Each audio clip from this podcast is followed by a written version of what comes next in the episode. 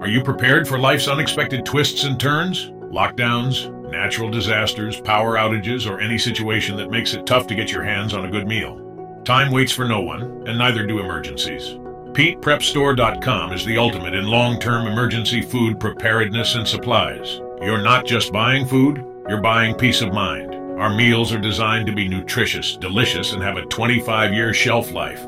Yes, you heard that right. 25 years. We source high-quality, non-GMO ingredients and use advanced freeze-drying technology to lock in taste and nutrients. Forget last-minute runs to the grocery store. Pete Prep Store is a click away and delivers right to your doorstep. Why risk the well-being of you and your loved ones? With Pete Prep Store, you're always prepared. Make the smart choice today. Visit PetePrepStore.com and place your order today. This isn't just food, it's your lifeline in times of crisis. Don't wait for an emergency to prepare. Be proactive.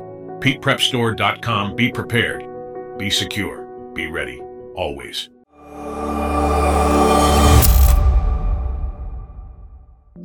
Hallelujah. Come on, sing.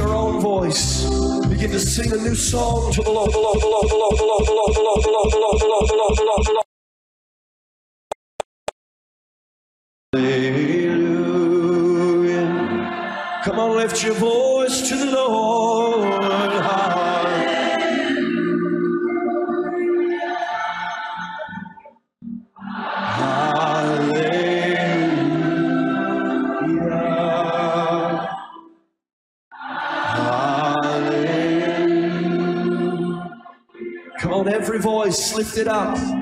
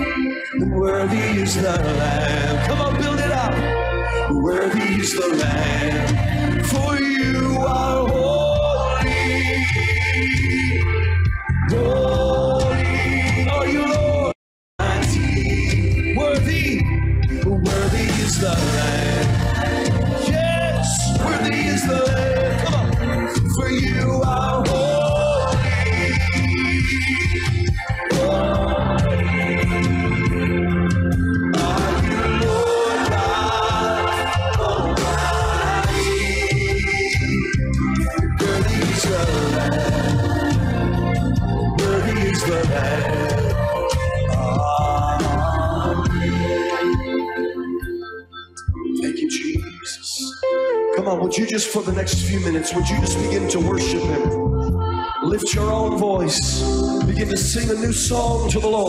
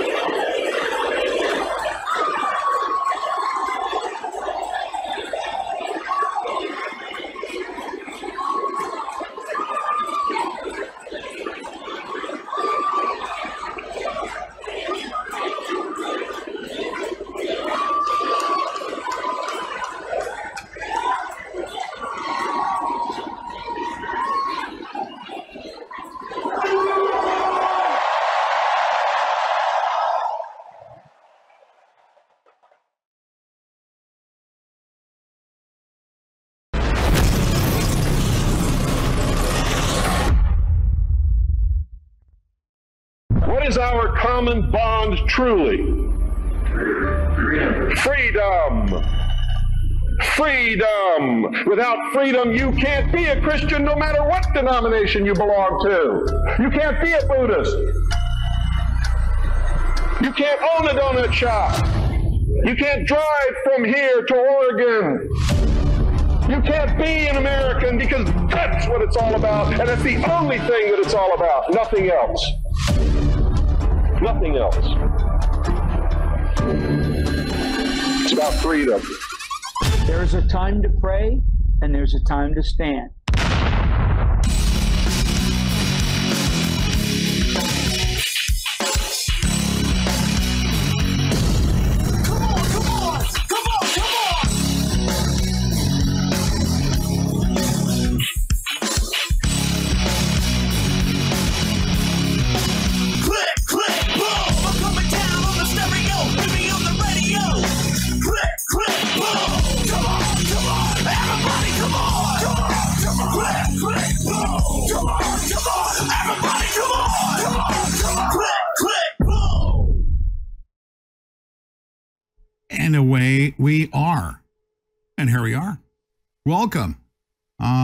This Monday, October 16th. Is it really October 16th? I is. didn't know until I checked. Okay, I'm sorry. I, I had no idea what the uh, what the date was, but We uh, here we are plowing through. Huh? We're in the middle of October already. Yeah. Unreal, isn't it? Deb Jordan, I'm going to put you on the screen because I'm scrambling for locals right now. Yeah, trying to get locals up. Yeah. Yep. He's trying. Hi, everyone. So, good morning, everybody. Welcome to Monday, right? A lot of things happened over the weekend uh, in the news. We're going to be going over that here real shortly. And we want to say a big hello to our friends over at Rumble. I have Rumble. While we're waiting for Pete to try to get locals up, we were having trouble with locals on Friday, too. And so uh, we- just keep plugging away. We keep trying. So, welcome everybody. Um, J Dog 5640, good morning to you. And good morning to Melissa Noe. Good to see you, Melissa, as always. And Wuzzy Bear, good morning. And Beljo. Is it Belly Jelly or Beljo? good morning to you too. Says good morning, Deb. Good morning. And Lisa, uh, yes, hi, Lisa. Good morning, Pete and Deb, says Lisa. Uh, um, some of these are hard for me to read. Mind- Mindy, hey, Mindy, Mindy, Patriot Angel. I want to keep saying them both at the same time. Yeah. good morning. Patriot Lady, good morning to you too. And Amy Sims, good morning. Good morning. Good morning. Good morning. So, as I was saying, we had, we, I mean, we were glued to these live streams that were coming out of Israel, the Gaza. Of course, they had the the live streams, the cameras on those. Oh, thank you, William. Thank you for becoming a monthly supporter. We appreciate it. And we were just keeping an eye on it. We actually had our graphics, everything up and ready to go in case uh, Israel entered, uh, started entered their ground war there, you know, and it had it did not happen all weekend, but we were preparing for it. We were staying really, really close to it. There were a lot of people um, on the internet this weekend giving blow by blow by blow of what was happening, and and I got to tell you, I I was starting to feel a little bit um, bombarded. You know how we felt on 9 11. I'm assuming that everybody in our threads and everybody listening right now um, remembers 9 11, is able to remember. And remember when they just, it was video after video and they kept playing the same things over and over again people jumping out of buildings, the buildings coming down, especially. They just kept doing that. And, and I got to tell you, I started feeling that same feeling of like, oh my gosh, I've had enough of this, right? I, I've I've seen enough. I don't want to see this anymore. It felt like it just felt like I was being, you know, brainwashed. Uh, is that like I was losing control of my own mind, and they were showing me things that I, I knew that not necessarily all of it was true. And so I was like, you know what? I have to stop watching this for a minute. So I got really busy around the house. I don't know if you guys, uh, any any of you guys have experienced the same thing of just overwhelmed by the imagery that's coming out of of Israel, and everybody's talking about it, and everybody is just. I mean, the the internet's saturated with it right now, right? Everybody's talking about it. So I had to take a little break from it. And and I know that there were some people who were like, well, not some people. We we had someone tell us that um, you know, that we needed to do more and get more in the conversation. And I was like, wow, I don't know how we could be any more in the conversation than we have been. We covered it all oh last Oh my God, week. that was one person that sits on Twitter Spaces. well, I, mean, know, I, know, I know that I said that. yeah. I'm just, you know what? I'm just filling in time here. Oh yeah, but I know. So- but make good use of it. Yeah. Yeah. Absolutely. So That was uh, one person. right. But I want everybody to, to know this. I mean, you know, that I remember on 9 11 how they captured all of us and how they captured all of us during COVID. It was just this recent, that ticker. We see that death ticker just in the corner ticking away at all the people that are dying and and you got to wear a mask and oh my god the hospitals are over flooded and this and that. And and I just have to stop and think how much of this is propaganda and how much of this is real right? So um I, I want to stay I want to remain objective. I think I have been so far. I know that as a Christian we're instructed to pray for the peace of Israel, uh, the peace in Israel, peace in Jerusalem. That's what we're instructed to pray for, and we know that that God will not allow anything to happen in Israel unless He deems it so, and and really it's out of our control. So we're you know, yet will people act evil during this time? Yes, they are going to be evil. More, I mean, they have the influence of Lucifer over them now more than ever.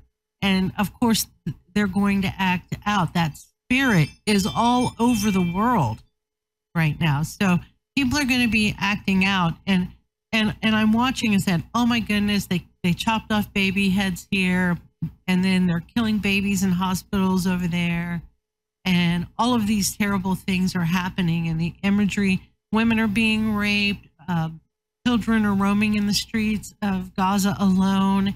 And over in Israel, they're trying to, they're starting to bury their dead, and and you know people are wailing, and and it's just terrible all the way around. And really, all God asks us to do is pray for peace. that's what we're instructed um, to do by the apostles. Pray for peace every time an uprising came in Jerusalem or Israel. We were instructed to pay for pray for peace and not add to that. And what's really surprising, I think, to me mostly is the Jew hating that I've seen here in the United States. That really kind of shocks me every single time. It's not that I haven't seen it before. I mean, I, I when we first started this thing, I, I, I saw it, and and we had actually real people that came on our show that just absolutely hated the Jews, right? And there was a lot of people that came on and had a lot to say about their history and and you know, are they really Jews? Are they not? And, and I mean, but this time around, I've, it's palatable. You know, this division.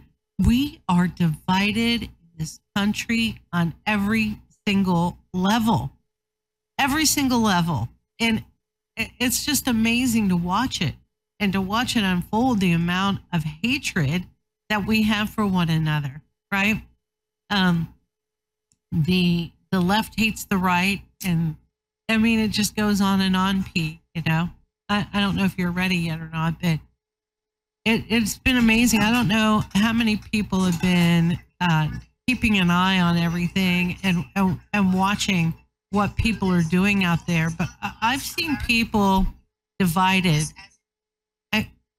I, I've seen people, Pete. I've seen them divided that I would never have thought would fall on the side of the Palestinians here, you know, that they really hate the Jewish people so much that that they would fall on the side of the terrorists in this one.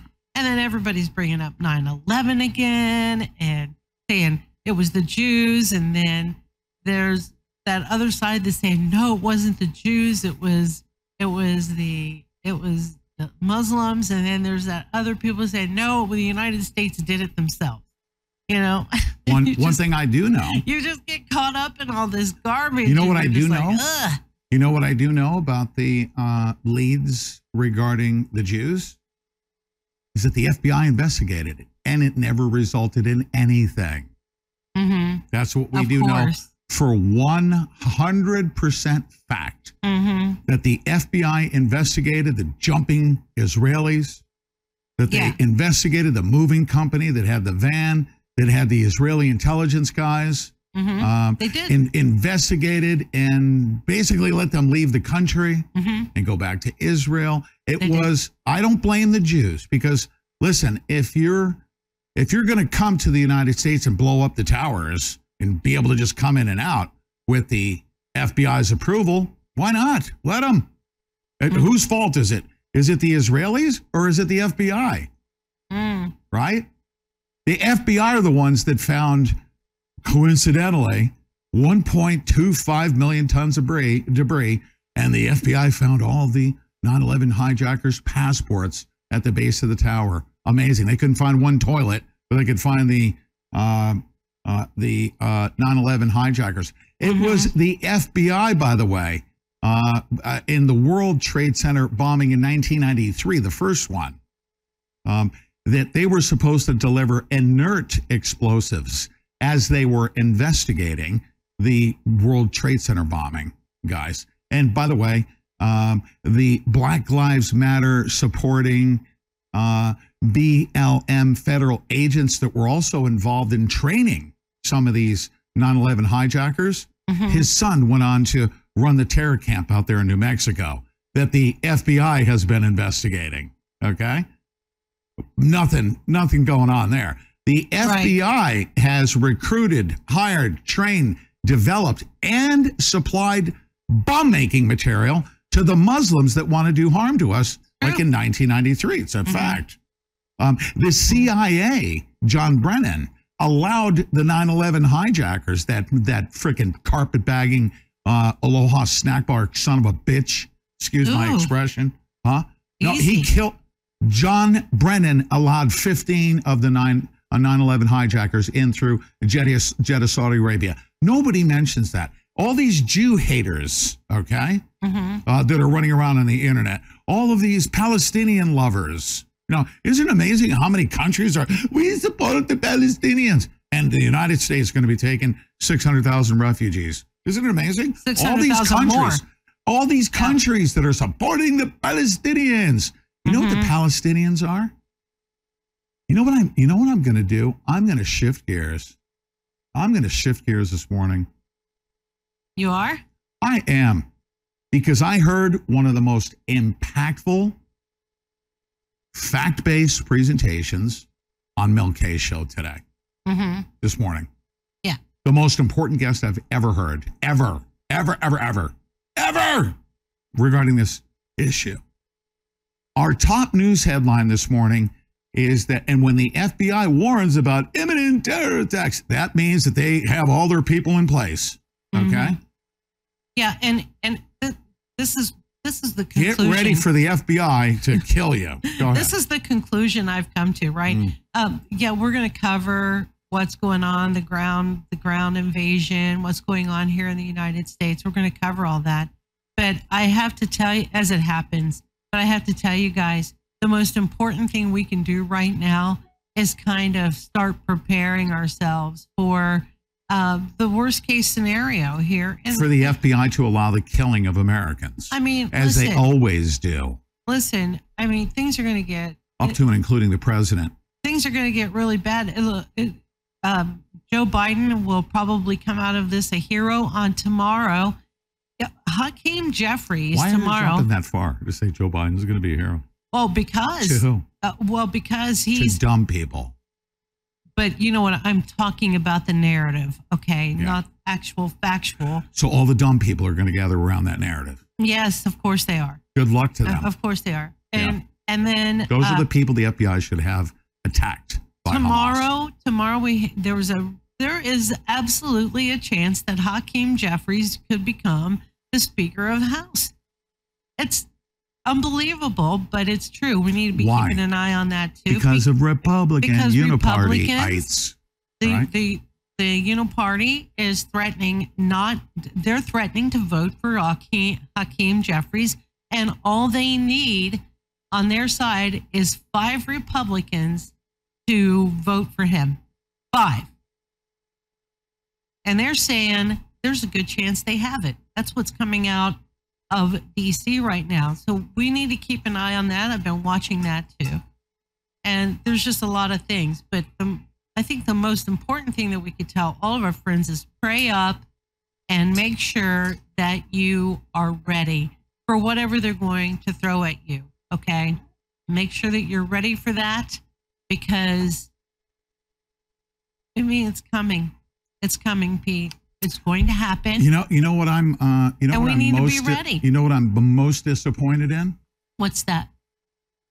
is that all the people that are on this particular show, right, and in independent media, they claim Mhm. to be wide awake, but they're the Mhm. first ones to go into a Twitter Spaces and listen to frickin' nonsense about just regurgitating war propaganda from the same entity that we've actually distrusted and learned to distrust. hmm Like you cannot go by. The only thing I can go by is listening to the bombs dropping on live, uh, on on on live video streams. That's it. I just listen to the bombs. I'm like, wow, that's a big bomb. You can trust your ears that it's a big bomb or a small bomb. Mhm. Okay. Um, you can trust that. As to taking a side of Israel, I mean, really, I- would say that our side is the worst. Because I, I mean, I, I sometimes it's it's easier to listen to the dumb people over on the left because they've been supporting the Palestinians blindly, and they're continuing to support the Palestinians, and they just they're they're illogical. Um, like they want to kill eighteen hundred people in order to save one person from COVID and say everybody's in this together. You know, you listen to them. But the people on the right, especially the Christian conservatives, who've lost all situational awareness, all of it, all situational awareness.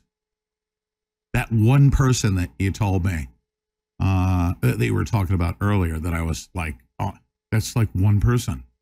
Mhm. It was one person who said, "Oh, you're missing the bigger story." You know, oh, I am. Here, hold on a second. No, you're sitting on Twitter Spaces and you're not reading this crap. Okay, that's what you're doing. Everybody's doing a time suck, listening to someone else's interpretation, and they're not even going to the source of information. The top source of information are the Holy Scriptures, number one. If you're not centered on that, if you're not siding with God and siding with humanity, there are people in independent media, okay, who, and I could bash and I could spend a lot of time right now really just burying Netanyahu. Kind of like, you know, Mhm. is that anti Israel? Is that anti Israel? If I bash Nancy Pelosi, am I anti American? No. No, not at all. They have the same thing going on over there. Sure, they do. Netanyahu is just as big of a problem as, you know, uh, McCarthy. You know, McCarthy's conservative. And oh, okay, so you can't criticize McCarthy for all the stuff that he did with the FTX money? Mhm. Yeah, like you can't say anything. You're anti-American. No, you know what? Be loyal to God, right? And be Mhm. loyal to. You ready? Mm-mm-mm-mm-mm. You know what I want you to be loyal to? Here it is. Genesis 12:3. Let me read it. And not only are we watching, we should watch everybody. Okay. If you want to deviate from the scriptures, that's okay. You can go off in the weeds and you can choose a side of Netanyahu and the bombing of the baby. Everyone is so starved for information, you know. You're so easily like a like a freaking bunch of hungry dogs. You know, here you go, here's a little wiener. Well, next thing you know, the dog's off in the freaking corner, losing their people have lost their minds. Mm. I'm so grateful and so blessed. You know what I thank the Lord for this morning? What? Thank God you've kept me away from these crazies all weekend. I mean, I mean, people are, you know, and, it, and it's and it's quite a few. They're like, oh, here, check out this Twitter Spaces. You go in there, people are freaking nuts. They're nuts. Mm. They're nuts. And then and then the, back to the one person again. He sends me this thing. It's a Pulitzer Prize winning blah blah blah. And I'm like, he doesn't even mention anything about us supporting terrorism. What is it? Like, what? Why would you even have an opinion about and and wordsmith the heck out of it and have some geopolitical analysis and delete all of history over the past 20 years of the Muslim Brotherhood funding the whole freaking thing? Hmm. How could you do that? How could you eliminate that? And then at the end, he says, "I hope I'm wrong." Yeah, you're you're not even right. You know, you don't. You're like off in the freaking weeds. You sounded so intellectual. You might as well have just put your head in your lap and just start gnawing at your loins. Like, just do that because you're Oh, boy. missing. You're missing the entire world around Mm. you. Okay. So I was able to counter the babble that this British guy says and using his intellect. We don't need intellect right now. You know what we need? We need to pray for God's intervention. We do. That's it. That's all I want to hear from people. I want to hear, wow, we need to pray. The best conversation I had was with Brannon Howse, hmm wasn't it? It was a great conversation. It was a great Yeah. conversation. He's the most sane, stable scholar on these issues. He understands how the Muslims have been used for this moment in time. They're they're just like pawns in this scheme. Mhm. They really are. Like if you are for the Palestinians, you cannot side with Palestinians sitting in Gaza. Okay. There were there were people that were blaming the Jews because the Jews were bombing the, the their their exit uh, from Gaza. Really? Uh, uh, Israel has zero intentions of killing innocent civilians. They don't. I don't care what anybody says their troops, okay, now their policy may be something different. I don't know. But their troops are not going to be targeting Palestinian civilians. They're just not going to. But if you're hanging out with a terrorist, you're called collateral damage. Okay? There are people that want to do really bad things. And in most cases, get out of Gaza. Okay? And, and that's distri- distributing people who ideologically are born into martyrdom. Okay? They are. I mean, and I'm going to play mm. some videos for you. Listen to what they think. A woman who gives birth to six boys, she knows that three of them are going to die in the jihad. Okay? They laugh at us because we're so afraid to die. And they laugh at us because we don't understand that they're inconquerable. They are. They're inconquerable. They have waves of people who love that they're going to die. Like you say, oh, we're going to kill all of you. They're like, great. Whoa, we're martyrs. You know, then we'll bring the next wave in. Killing Hamas in Gaza will stop zero terrorism. Zero. You know what it will do? It will set up beachfront property for the oligarchs that are going to rebuild it. Mm-hmm. Get ready for Hillary Clinton and BlackRock. Right. They're So- going to launch this rebuilding campaign. So you Right. and I came to that conclusion, came to the conclusion to go through. Ukraine too? Yeah, we can go through, go I back said- through that. I said, look what they're doing here.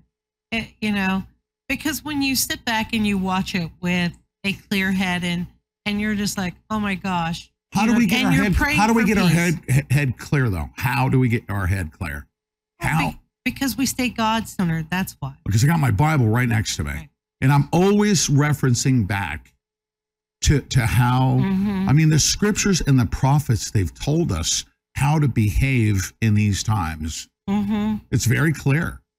Um, and I'm also convinced that even some of the bad, mystical, godless, they're godless people. Mm-hmm. Some of these Jews are really evil. I'm Oh, going to call out sure. one of them. His name is Ben Shapiro. That guy is dangerous. Mm. That man is dangerous because if that man to speak out in the fashion that he did about Jesus Christ, that was very intentional on Joe Mhm. Rogan. Okay. That guy is one of those, as they, as we have them here in the United States of America. We've got truly God loving, uh, God loving Christians, and we have Satanists. Ben Shapiro is of Satan. He's of Satan. To re, just to refer to Jesus Christ in the fashion that he did, as if he was some scumbag, belligerent insurrectionist, was so blasphemous. I mean, I I literally want to set his little freaking yarmulke on fire. what? Oh man. You know, but but here's the deal. I don't need to do that. Yeah, but we came to the I- I- conclusion yesterday, Pete, Uh-huh. and you and I were. We were just watching. If this could be this, well, I'm not saying it's 100%, but I'm going to say it's very likely that what we see happening, and and I was also speaking with Ashley yesterday, and we have big conversations, very deep conversations about the what's going on over there, of course, and uh, we're, I mean, we're both in agreement that they are going to flatten Gaza and they're going to put up high rises and beach resorts and and all of that. I mean, that could very well be their plan to do that. The same thing they're doing in Ukraine. A lot of people aren't paying attention to what's happening in Ukraine right now. The attention is away from Ukraine. Do you know why? Because they already started rebuilding. That's why. And they're building a brand brand new tech technical cities and and tech uh, uh, cities that are run on technology that we've never seen before. The test bed of this and the beta for that, and and they're building, they're rebuilding Ukraine and and America, and indeed around the world are pouring billions and billions of dollars into rebuilding Ukraine before the war is supposed to even be over, right?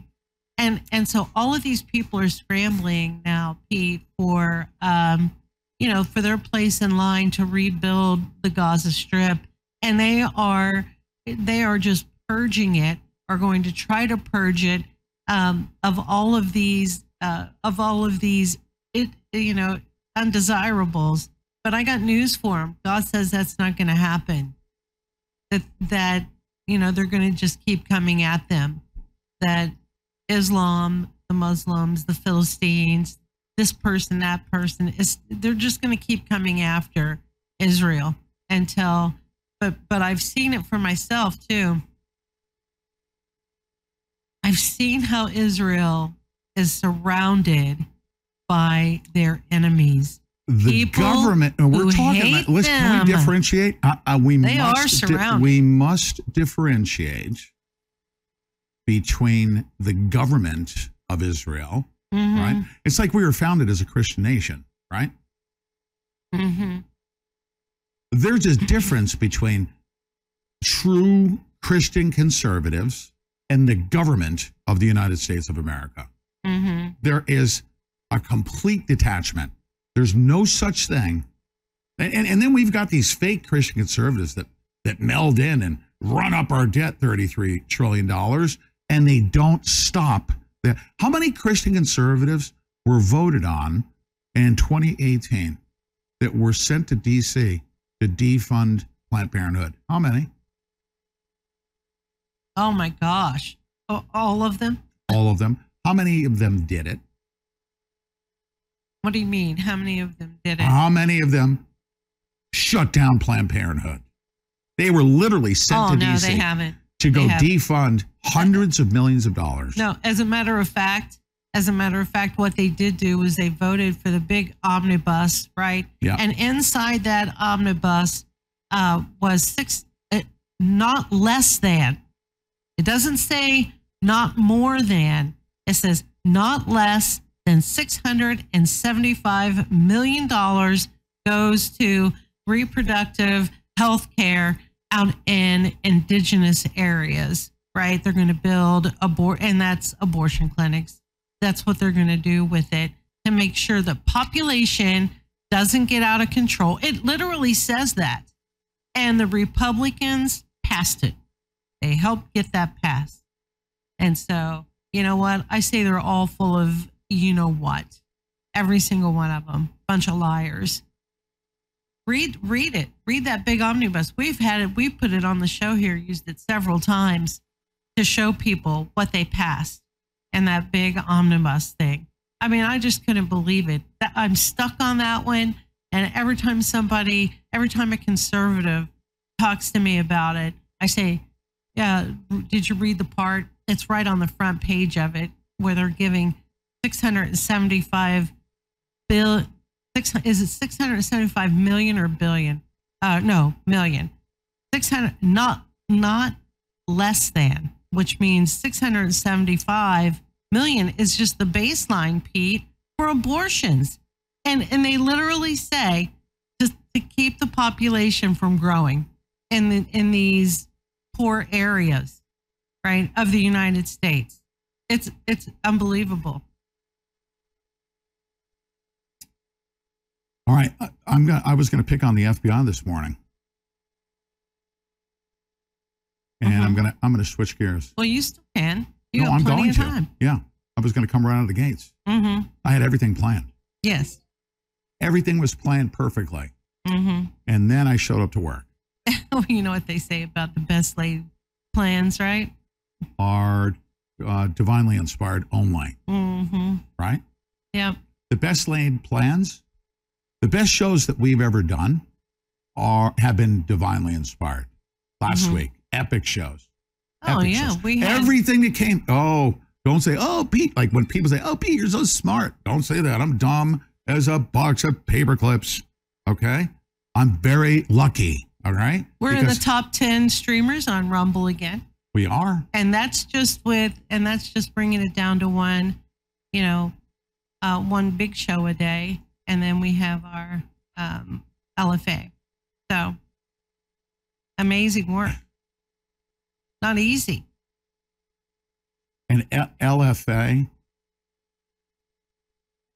LFA is so awesome. I mean, no, I mean, think think about it. All right, we're with Lindell TV. hmm We're ne- I'm never, ever, ever, ever leaving Mike Lindell's side. Period. Mhm. And this morning it was solidified. You want to know why? Well, we owe him a huge debt. Oh my, a huge debt. You want to hear this? You know Mhm. what he's doing silently behind the scenes? What's that? Tim Rivers went on Cowboy Logic, and guess what he said? What did he say? That Mike, as you know, he's in financial straits, right? Mhm. Mhm. Dire. He bought all the books from the American Gulag Chronicles to be delivered to uh, every member of Congress.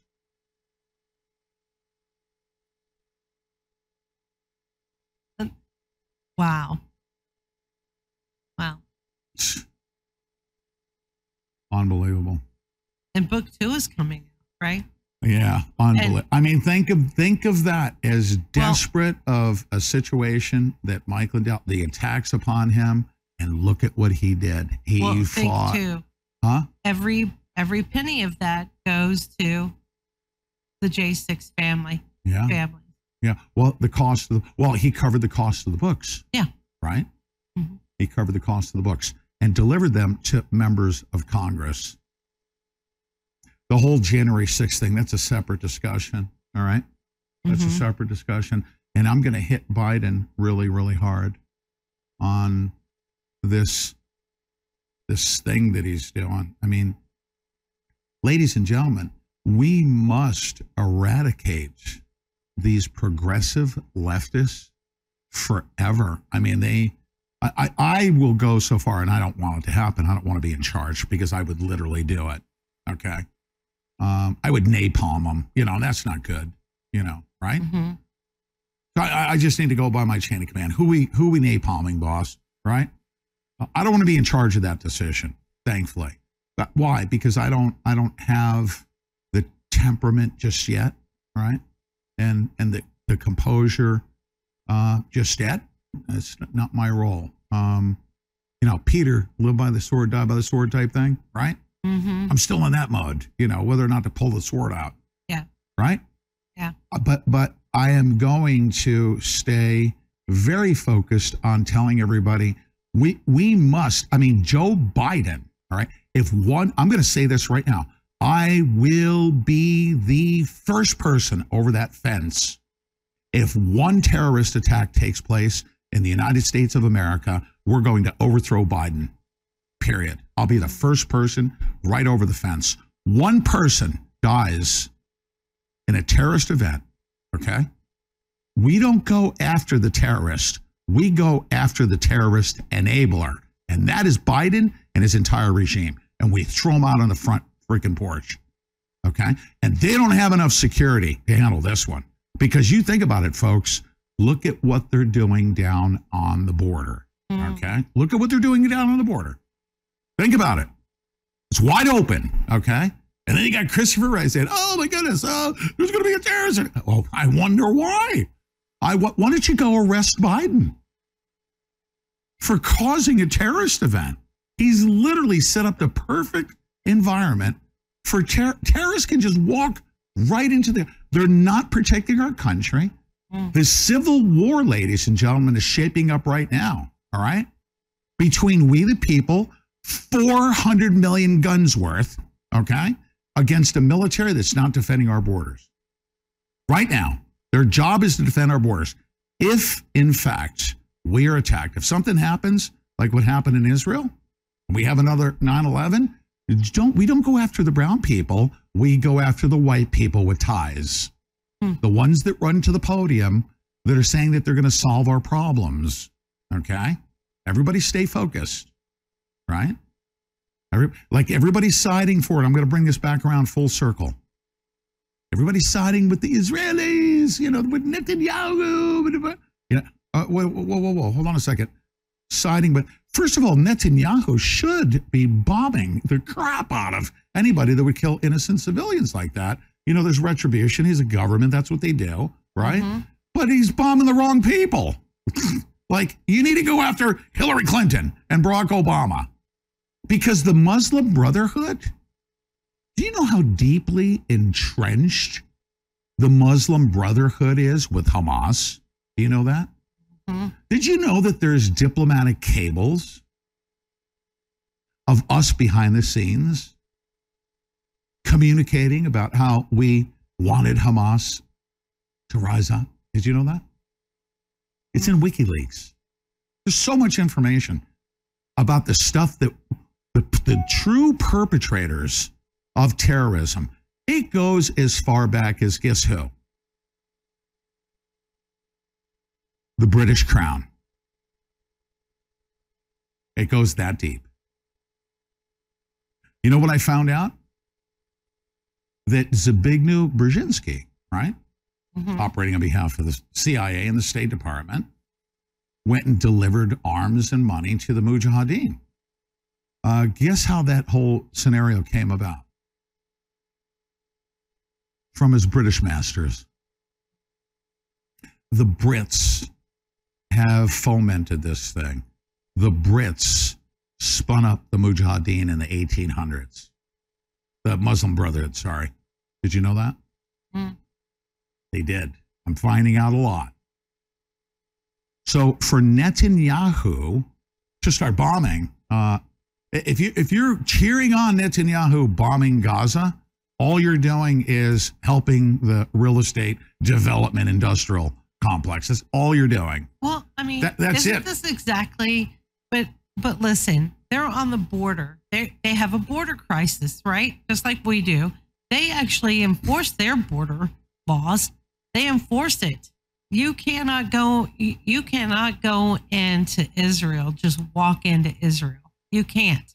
Which is, you know, a pretty good idea considering how volatile it is. They have to keep a close eye on that right? But isn't what Netanyahu is doing to the Gaza right now exactly what people are screaming for the United States government to do to Mexico? All right, you know what I'm going to do? This is what I want to do. Before we even begin all you didn't even dis- hear what I just I did. I did. I did. You talk about the border crisis, and yeah, they, they have the same border crisis, and uh, No, they do. don't because Huh? they take care of that stuff.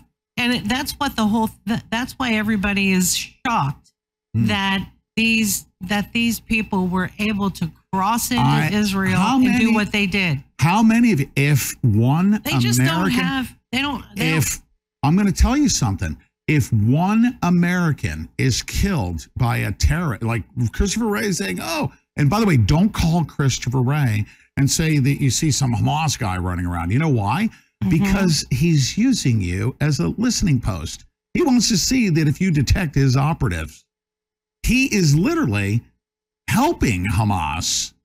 He, they're probably tracking them, you know, so that they can keep them quiet enough to get their false flag off the ground. If you call Christopher Wray, because he says, oh, you got to re- report it. If you see something, say something. You, if you call the 800 number on the missing and exploited children, Bill Clinton's going to answer the phone. Okay? it's Hillary Clinton's 800 number. It's a spying mechanism to find out what you know about what they're doing. It's a honeypot. It's kind of like people called in to the FBI and said, I saw, I heard multiple shooters at the mm-hmm. Mandalay Bay. Two things happened. Either they were threatened to keep their mouth shut or they were killed. One or the other. So you go report to the FBI, see something, say something, you're going to end up as roadkill, okay? Or you're going to be threatened to become a political prisoner. That's what you're going to do. That's who the FBI is. They're a spy agency. Anybody who decides to get stupid and go calling a spy agency because you're backing the blue, you're a freaking idiot. You're an idiot. You back the bluers, okay?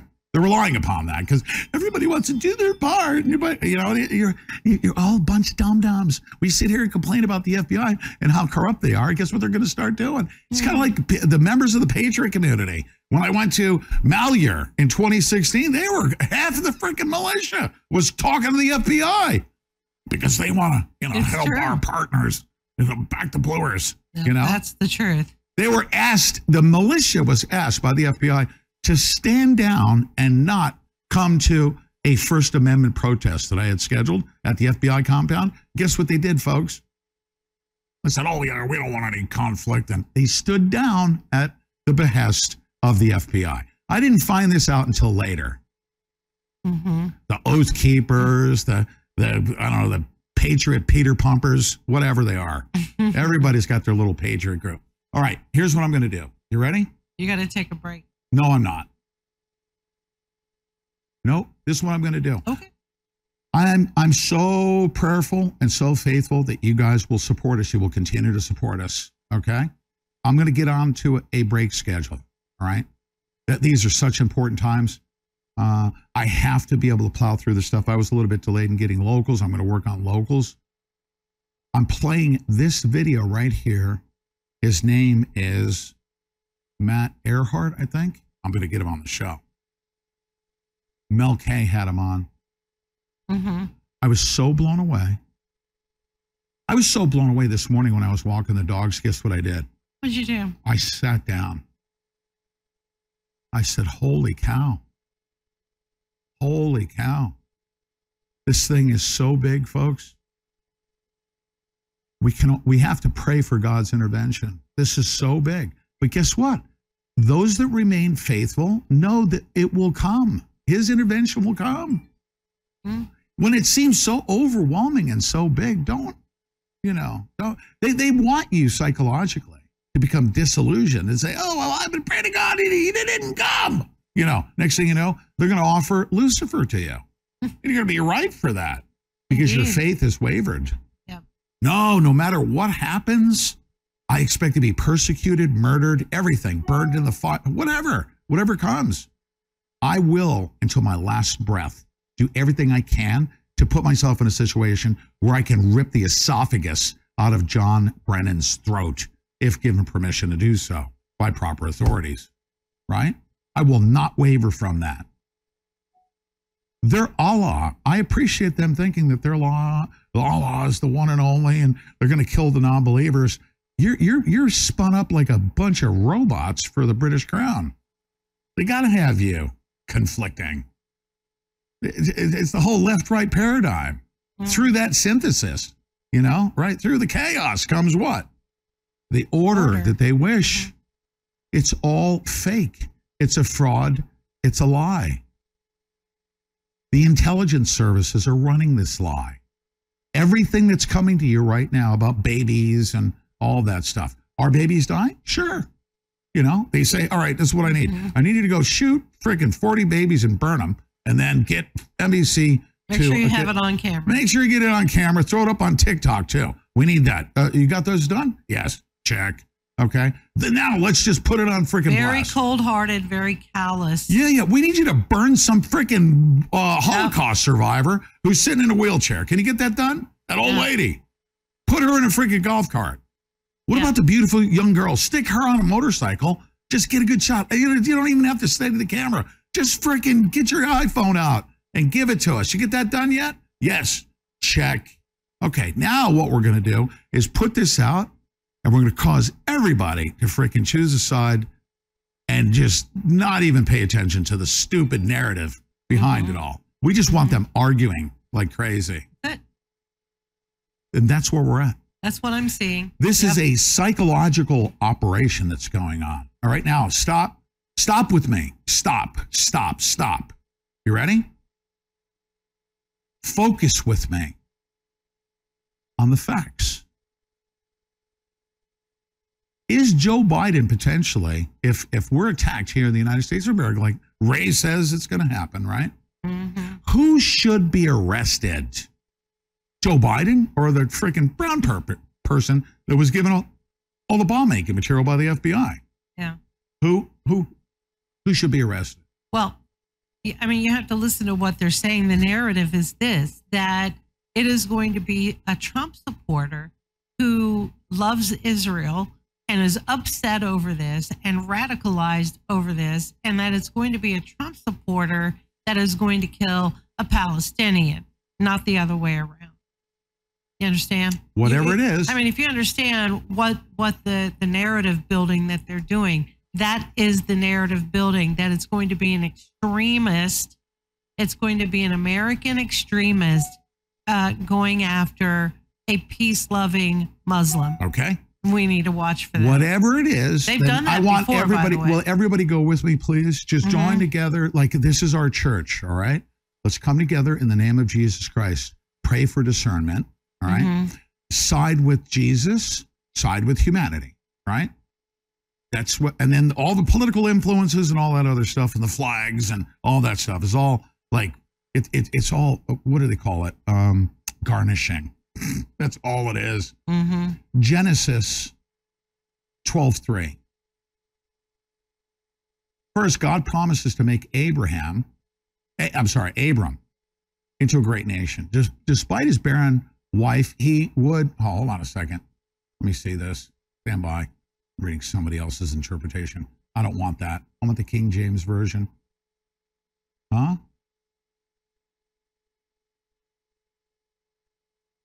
Uh, international version. Everybody's got a version. I want the Noah Yuval Harari version. No, what? don't do it. He'll be coming out with his soon enough. Huh? He'll be coming out with his soon enough.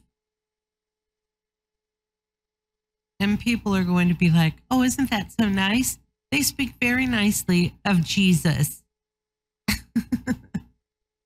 That's what it's going to say. Okay. And here's the New American, uh, whatever version. Okay. Mhm. And I will bless those who bless you.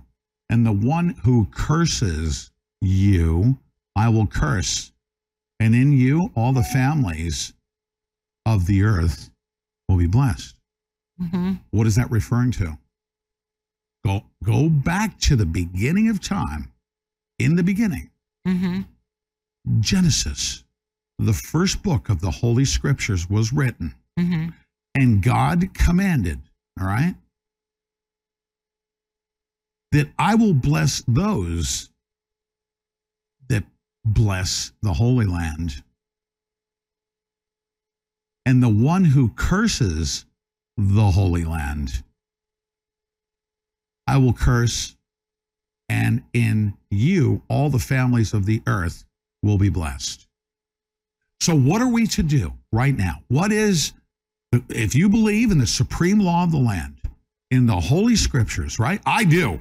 I do. What are we to do right now?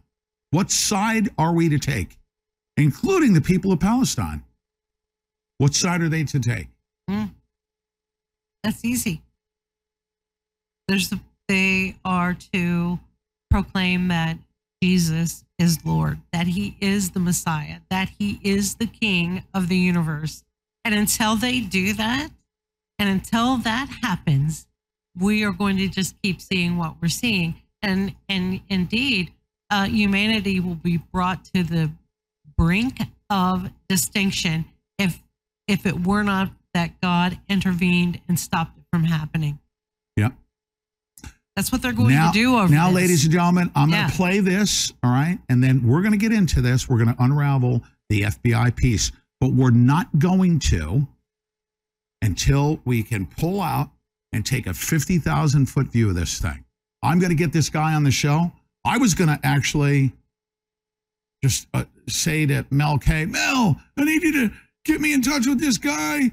Uh, Mel K and Matt Ehret is his name understand, here it is, you ready? Mhm. The history of the Holy Land. You know why I sat down? Why? Because I genuinely said, Lord, my wheeze, my, my wheeze, my wheeze are naked. My wheeze. Uh, my wheeze are naked.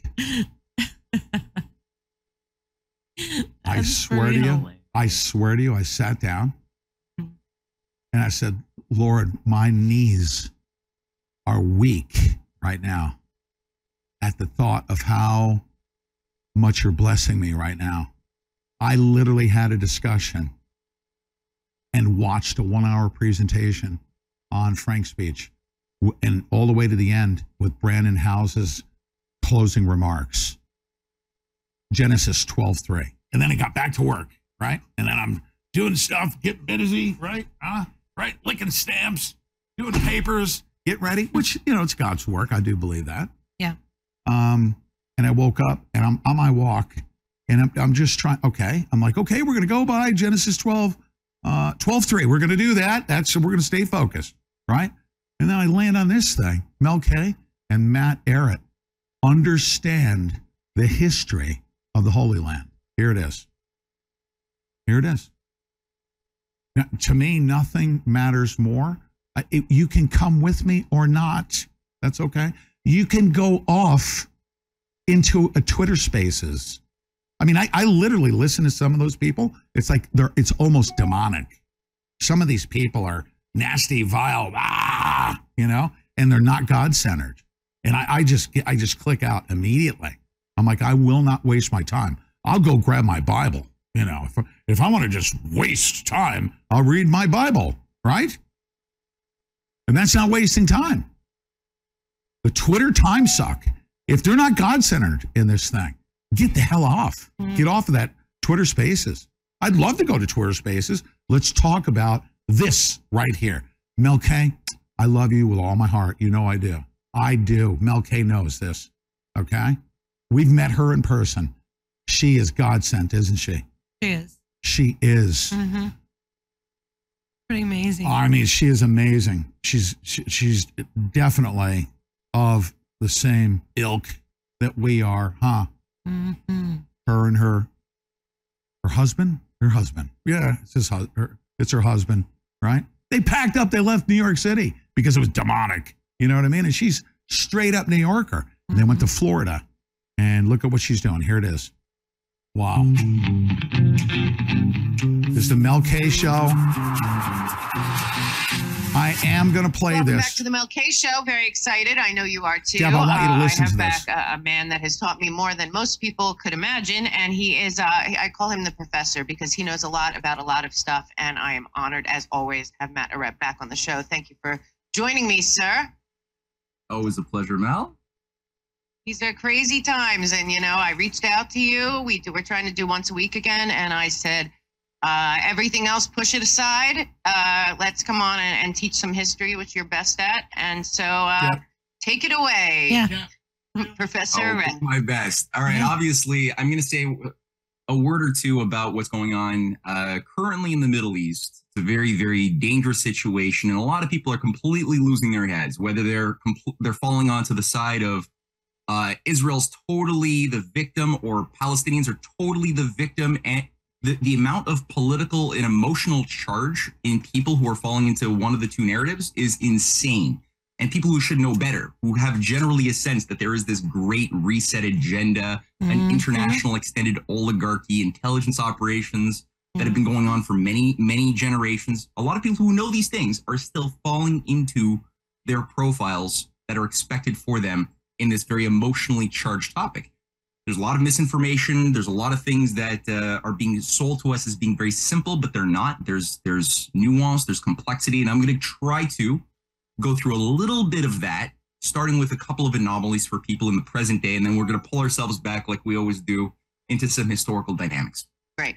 First thing I, I'd like to do, just sort of set the tempo a little bit, is the danger of peace. The the British Empire, and here I'm speaking of the Anglo-American British Empire, but the center of oligarchical machinations, which is the city of London today, as it was for hundreds of years, the associated intelligence operations that utilize uh, Masonic um, front group or Masonic operations to coordinate, as well as things like GCHQ, MI6, other things.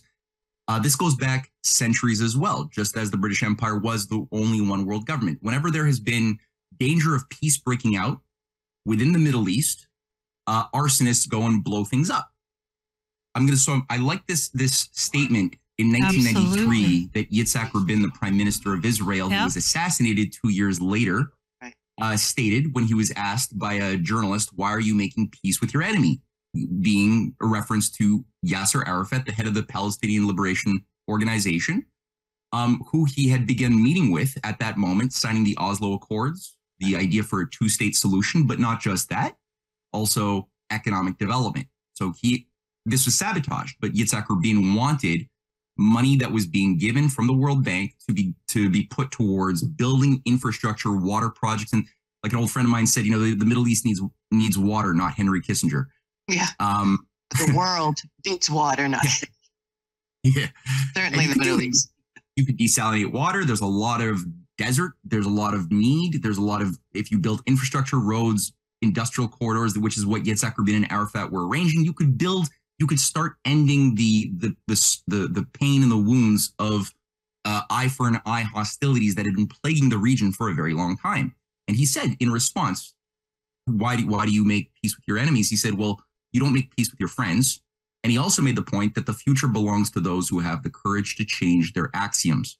Now, he said this because he himself was a part, he was enmeshed in an unwinnable process that was leading towards a holy war in the 70s and the 80s. He didn't do good, he did not do good things. He didn't. He, a lot of innocent people died by uh, his hand, but he changed. And that's the thing with human beings is we can be, we can redeem ourselves by discovering what the wrong path we were on, disobeying our conscience and using bad ideas and change. That's what this was. And he had to be killed, which he was, not by a Muslim terrorist or nothing like that. He was killed by a, a Zionist uh, fanatic who believed that peace with the Arabs was evil, was against God's will. So that's just something to set the tone. Now, I want to go through an anomaly. Um, in 2000 and uh, I believe it was 2007 or eight, the WikiLeaks published a data dump featuring discussions between um, the, the director of military intelligence, General Amos Yadlin of Israel, to the US ambassador, saying he would be happy if Hamas, which at that time also had a political party, came to dominance in, in the Gaza Strip. Now, Hamas, for those who don't know, is the outgrowth directly of the Muslim Brotherhood. The Muslim Brotherhood is something that was concocted in the bowels of British intelligence in the 1880s and finally became its, its an official organization. Um, it had already existed in a in an occult secret society fashion before that, but in 1928 it burst onto the scene with uh, Jamal al-Din al-Afghani. Oh no, sorry, that was the founder of, of uh, Salafism, who was on the British payroll, who founded the ideological framework of the Muslim Brotherhood. Um, he was paid for his his career was bought and paid for by the British. He was given checks by the British uh, Cairo office and he created the, the framework of the Muslim Brotherhood. Um, it was Hassan al Banna. And he was given money by the British Suez Company in 1927 to found the Muslim Brotherhood. The British, right, which had complete dominance. They destroyed the the, the Egyptians in the after two years of war against the, the the Egyptians who wanted to preserve their sovereignty after the American Civil War. The they was the British won that war. They took control of the entire Egyptian economy. They forced Egypt to just do cash cropping, cotton, which destroyed the agricultural land. It destroyed the water. It brought them into total bankruptcy. And, and that's how Britain dominated Egypt, which was the most economically developed uh, Arab area of the entire Ottoman Empire, which had to be targeted. So Hamas grew out of this Muslim Brotherhood operation. It, it's always been, it's never been Palestinian. It's never been Muslim. It's always been this other thing, instigating conflict with those around them, including Muslims. And in fact, just like Yitzhak Rabin was killed by um, a, a Zionist uh, fanatic assassin, not an Arab, uh, not a not a Muslim, so too have most Muslims been killed by Muslims in by the hand of the Muslim Brotherhood and their offshoot. This is what uh, Zbigniew Brzezinski tapped into in the late 70s with Sir, Sir Bernard Lewis, who was advising the Trilateral Commission from British intelligence who was the founder of what's called the Bernard Lewis Plan, uh, the Arc of Crisis. The idea that you could infl- play the Islamic, the Islamist radicalization card by taking young, poor, alienated men from the, the Muslim world, put them through radicalizing madrasas that would receive millions of dollars by U.S. taxpayer money. Also, the Saudis at the time and, and some Pakistani leaders of the 70s and the 80s would help massively provide logistical support. Turkey would provide logistical support to these radicalizing madrasas that would then weaponize these young men, especially in Afghanistan, that would Right. then suck in America's rival, the Soviet Union, into an unwinnable war, which Zbigniew Brzezinski later bragged was the greatest success of his life, even if it meant creating Al Qaeda. And he said this in the 90s. acknowledging he created Al Qaeda as we know it and all of the, the different branches was a US military, not even US, it was a British because he was following the advice of Sir Bernard Lewis. So they did this. Um, and of course, they created this enemy. So now you have Yadlin saying, We want Hamas to win, which Hamas did. Hamas came out as the dominant political party. Right. And why would you want, why would an Israeli chief of intelligence want a Muslim Brotherhood organization hostile to Israel to be in the dominant position? Just throwing that out there. The other thing to keep in mind is that for the there there are organizations called the Palestinian Authority, which itself came out of the 19 after, after Yitzhak Rabin was killed, the Palestinian Authority was created. And the Palestinian Authority, not the Palestinian Liberation Organization, but the Palestinian Authority, which manages a lot of the West Bank. It's right. uh, it's sort of the government de facto of of Palestine. Um, it was discovered, and Kit Klarenberg did a deep dive on this for the the Cradle originally, um, going through leaked cables uh, that revealed that the Adam Smith Institute, which is a contractor closely affiliated with MI6, has been training um, violent operatives in Palestine for the Palestinian Authority and their leaders, the leadership, to be to be pro-Israel and to clamp down violently on any type of resistance within Palestine.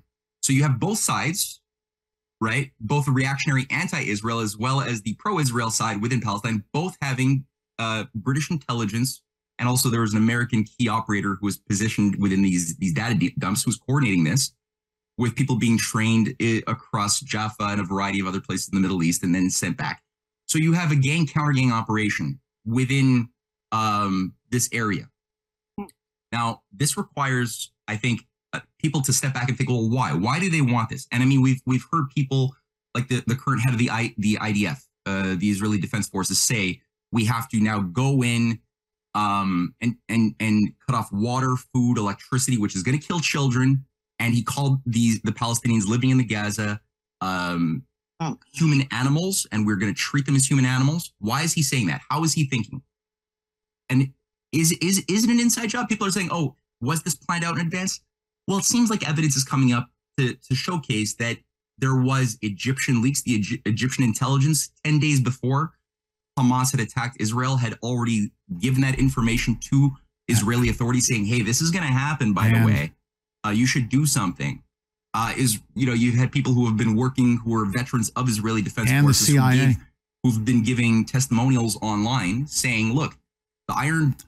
And, and we're hearing uh, most recently the CIA also had intel that something big was coming.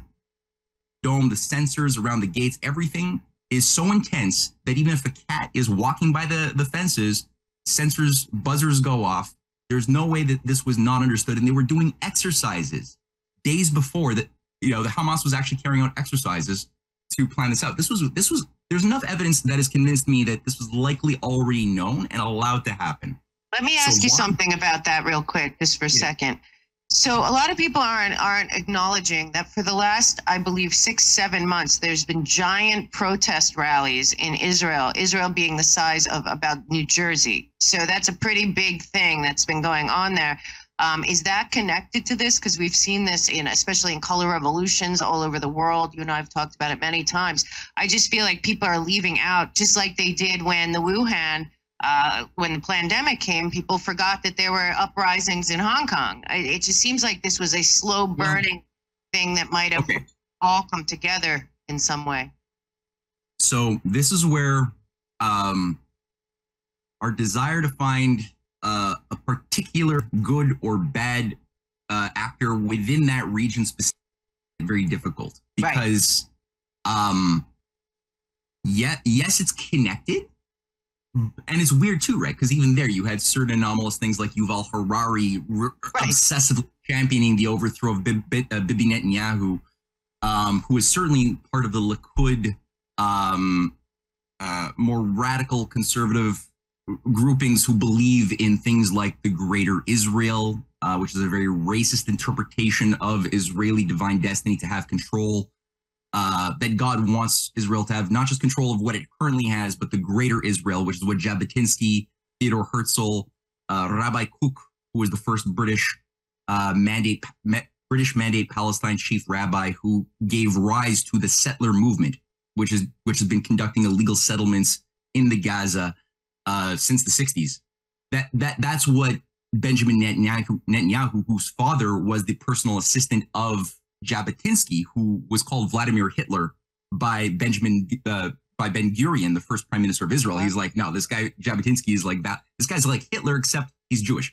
Um, so Ben Benjamin Netanyahu has a lot of problems, and so it doesn't mean just because Yuval Harari was for the the um essentially right. what is looking like a regime change. Right it did. I mean and nobody's talked about it like that that even happened at all. It just seems to be like no, I know, it's, it's, weird.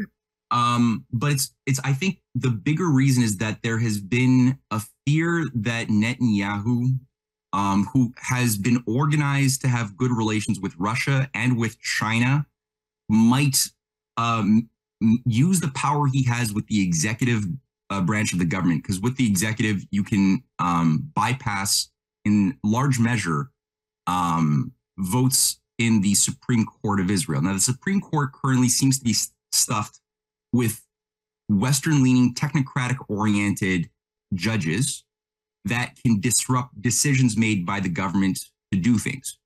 Now, that could be a good thing if you have a crazy ass government that just you know is like Hitler if, if that's what you have, then that's maybe not a bad thing to have something that can keep them in check. Now, we have an element of a little bit of that ethno nationalism, imperialism, that, that, and we see its expression right now with the desire to purge the land of Arabs who live there in order to have uh, the rebuilding of the Temple Mount, Solomon's third temple, which these creeps also really deeply believe it is their destiny to build that, but that requires destroying the Holy of Holies, a Muslim site that currently exists on that very location, right? Which means, you know, holy war, potentially nuclear war against the whole Arab world coming down on, on Israel, and then America getting sucked into this whole thing.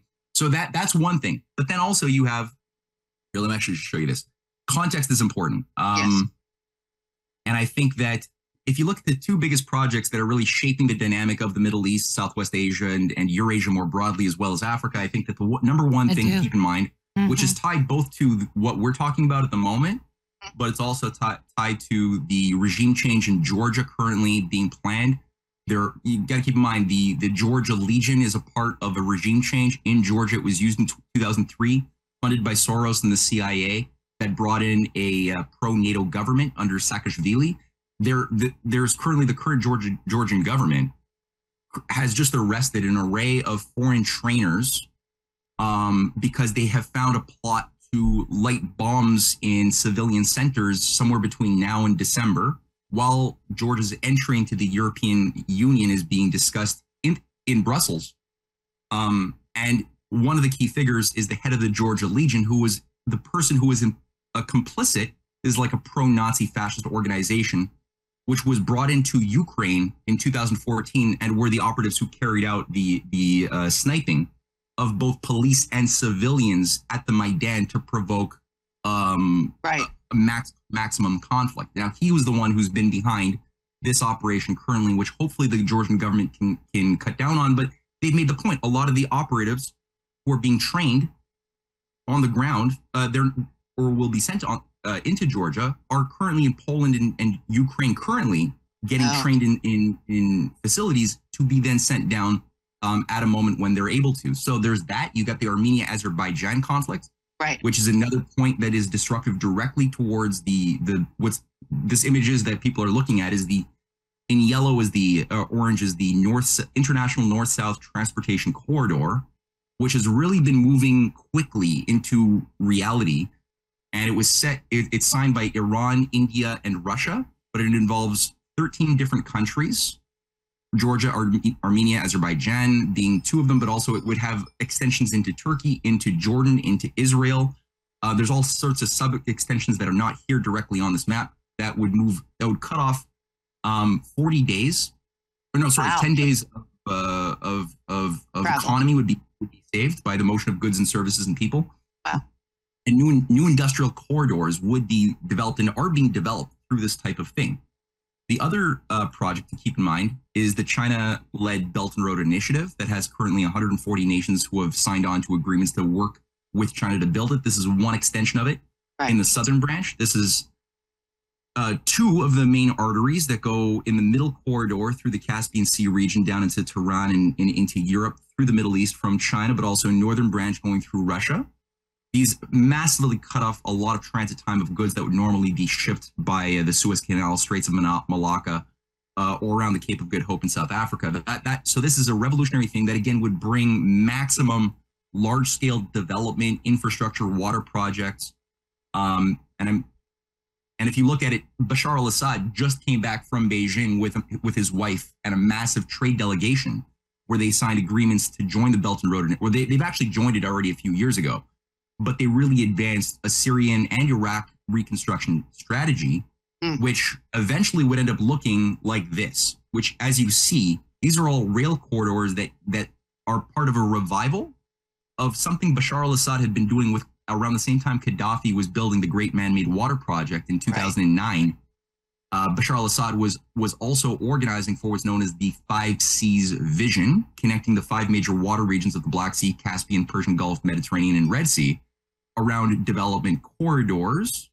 And 12 nations, including Turkey and Azerbaijan and Armenia, had all signed on to do this before the Arab Spring was launched that destabilized the entire region Wow. obviously this would massively benefit palestine uh israel anybody who wanted to participate would definitely this would be a, a new game in town because what the previous game has been Zbigniew Brzezinski spread radical jihadi, jihadism um, for geopolitical purposes and take these regions that used to be a hotbed of these regions used to be renaissance areas the the, the centers of baghdad Right. in the uh, the middle ages when europe was was like you know living in the mud uh, was the zone of some of the greatest Renaissance art and science and medicine in the world and architecture. And that was all destroyed under the Crusades.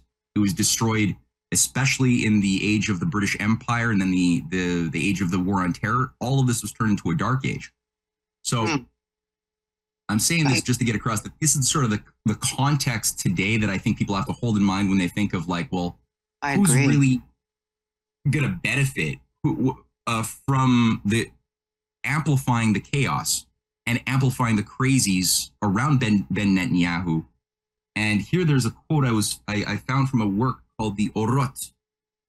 Now I mentioned earlier the British mandate Palestine because the British had controlled the entire Palestine region since um, Sykes-Picot. Um, let me just show this. So this is the Ottoman Empire in 1912 it was going down fast. It wasn't modernizing. It was still holding on to old ways of doing things. Um, it had been manipulated in a lot of British and French geopolitical conflicts, including the Crimean War and a variety of things. It was it was called the old man of Europe. It was bankrupt. Um, but there was a desire to salvage the empire in a good way, and this involved the American system followers of Abraham Lincoln, people like Otto von Bismarck, who was bringing in the American system to unify Germany for the first time to create a unified German state around Mm. protective tariffs, uh, state credit, rail development, industrial development, but also a foreign policy just like Ulysses S. Grant was doing or McKinley, which was based on looking for um, ending conflict, building entente with nations that otherwise, like especially France and Germany, who Britain was always trying to get these nations to go to war, kind of like reviving the old seven year war doctrine or, or battle plan that involved for seven years all of Europe from like the, was it, from 1757 to 1763. That was just an all out global, like European war of everybody against everybody managed by British manipulations. And they, they've been trying to get that going again and again. And Otto von Bismarck was this genius who was always able to negotiate uh, peace deals through economic cooperation with these other uh, rival nations who he made his allies. He made it, made them his friends, like Yitzhak Rabin was saying, right? The, the future belongs to those who change their axioms, and we make peace with our friends, not our enemies. Uh, sorry, we make peace with our enemies, not our friends. So this is the uh, the Berlin to Baghdad railway that uh, Bismarck put into motion, and uh, he had allies around Sadi Carnot, who was becoming the the president of France around this very same time. Sadi Carnot would end up getting assassinated by a British-directed anarchist cell inside of France, because Sadi Carnot was also bringing the Lincoln Hamilton American system policy to unify France as well. Um, and, and he was working with the Egyptians who were fighting the British to build the Suez Canal. That was actually French engineers who were sent down to help Hmm. build that. It wasn't the imperialists yet, but the deep state in France was always the thing that was trying to kill de Gaulle, kill uh, anybody good, and um, and it's still there today, right? Um, but so you have like just like I wrote the book, The Clash of the Two Americas. You could you could write books on the Clash of the Two Frances, the Clash of the Two Germanys. You have Right. the deep state and authentic characteristic, right? Right. So this was this what would have modernized the Ottoman Empire, would have modernized Turkey, given them the type of economic abundance that would have diffused the the the simmering powder keg of anxiety and anger that was needed to weaponize the masses, as the British have been doing for color revolutions for hundreds of years. You need to have economic scarcity to radicalize people and then use them as a mob to overthrow governments. Now that's what the British were doing with the uh, the Young Turk movement. The Young Turk movement was a um, a Mazzini operation or a Mazzini connected operation. Mazzini was the handler of people like Albert Pike in America, who who- been the representative of uh, the Young America movement in the South, that was al- also known as the Confederacy. Um, and, and later on the KKK, which was Right. also created out as- as an outgrowth of his Scottish Rite uh, reforms that he did he did at that time. But so you had these different young Europe movements. You had young Albania, young young Germany, young France, young Turkey, young uh, Greece, and the way that basically the formula is simple. Here's what it is, and it, it's the basis of like if people want to know why there's Ukrainian pro Nazis or Georgian pro Nazis or or even ISIS fanatics today who believe in a greater caliphate and a, and a greater you know ISIS run world order, uh, or or the the type of freaks who want to burn scorch the earth and, and purge all Arabs out of greater Israel. How do they think? The formula for creating these types of zombies, fanatical cultish zombies, is you profile a culture and its people and and the british just like the venetians before the british are very good at cultural profiling. That's what the orientalists would do when they would go native right? They would go like lawrence of arabia and you just go into a, a local sect of uh, bedouin tribes and you just you'd map them out you'd speak their language you'd really immerse yourself. But what what are you doing? You really care about them? No you don't. You're looking for their stories the stories that shape their identities you want them to trust you because they'll trust you if you speak their language and you do their their their things. They did the same thing in Africa and Asia and with the native tribes in North America that have also been manipulated by these techniques, very Jesuitical. Is you is you then can um, map out what stories they have of themselves that can be amplified to create sort of um, a sense of divine ethno-nationalist prejudice that creates a feeling of elitism in the people that you want to then use against a powerful rival that you want to disrupt. So you want that sense of elitism, right? So the Albanians were the young Albania movement was was convinced that there was at some point hundreds of years in the past where Albania was this grand empire and the, these perfect people, these beings were just these superior beings, and we lost that, and that's why we have the economic scarcity today because the inferior beings of Russia took control of of our destiny, and now we're inferior, and we have to just take it back through violence. And same thing with the Germans, right? The, the, that's where the the the whole myth of the of the Aryan super superhuman emerged was this idea that no, there was a time where where these great, glorious, hyperborean uh, mention from this Aryan superland, and and the Jews and the dark people got the better of us, and now we have to reclaim our glory. All of these things. Yeah. Ukraine said the same. So um, the, the Young Turks had their own thing. There was this view that no, the great Ottoman Empire was our destiny when we ruled the world, and we have to bring it back. And so you had Mazzini and a bunch of, of Satanists utilizing Freemasonic outfits. And here, like uh, Parvus, uh, Alexander Helphand, who was very close to Trotsky, uh, actually was a co-coordinator of the first Bolshevik revolution to overthrow the, the czars uh, in 1905 that Parvus was a, a gun runner and bankroller of the Young Turkey movement. Uh, yeah, the Young Turks, which was used to disrupt this modernization industrial policy that that Germany was trying really hard to help build. Um, that's the reason why the, the the British went into Egypt in the first place was to stop the the the French, the better French, and the Egyptians who were working to build the Suez Canal as another part of a way to economically liberate this area, and that had to be stopped and taken over by the British. That's where they created a hub for the Muslim Brotherhood to later on be created as a way to spread what became ISIS and this idea of a of a you know basically ethno national uh, uh, superiority complex amongst uh, ignorant you know uh, Muslim men who just didn't know what the hell was going on half the time or how they were being used. Right. So. Yeah, it sounds familiar. I mean, it's just, it's, you know, it's so crazy when you explain this. It's the same playbook over and over, and yet again, over and over, the people don't see it. This is why I think it's so important that, I mean, most people looking at the screen right now are, are looking at it thinking, wow, everywhere's so close together. Because we're all the way Mhm. over here in America, you don't realize, like, yeah, they are a train ride away. yeah, Real. yeah, it's really it really is that, and and and that's how the British really. It's important to think. You can't underestimate the amount of obsession and time and energy that has been put over centuries by Anglo-Venetian grand strategists who think about Central Europe, Central Asia, Southwest Asia. Like this is this has been the pivot of world history for in a dominant fashion for the past 2,500 years, especially since the Silk Road was first created in 200 BC.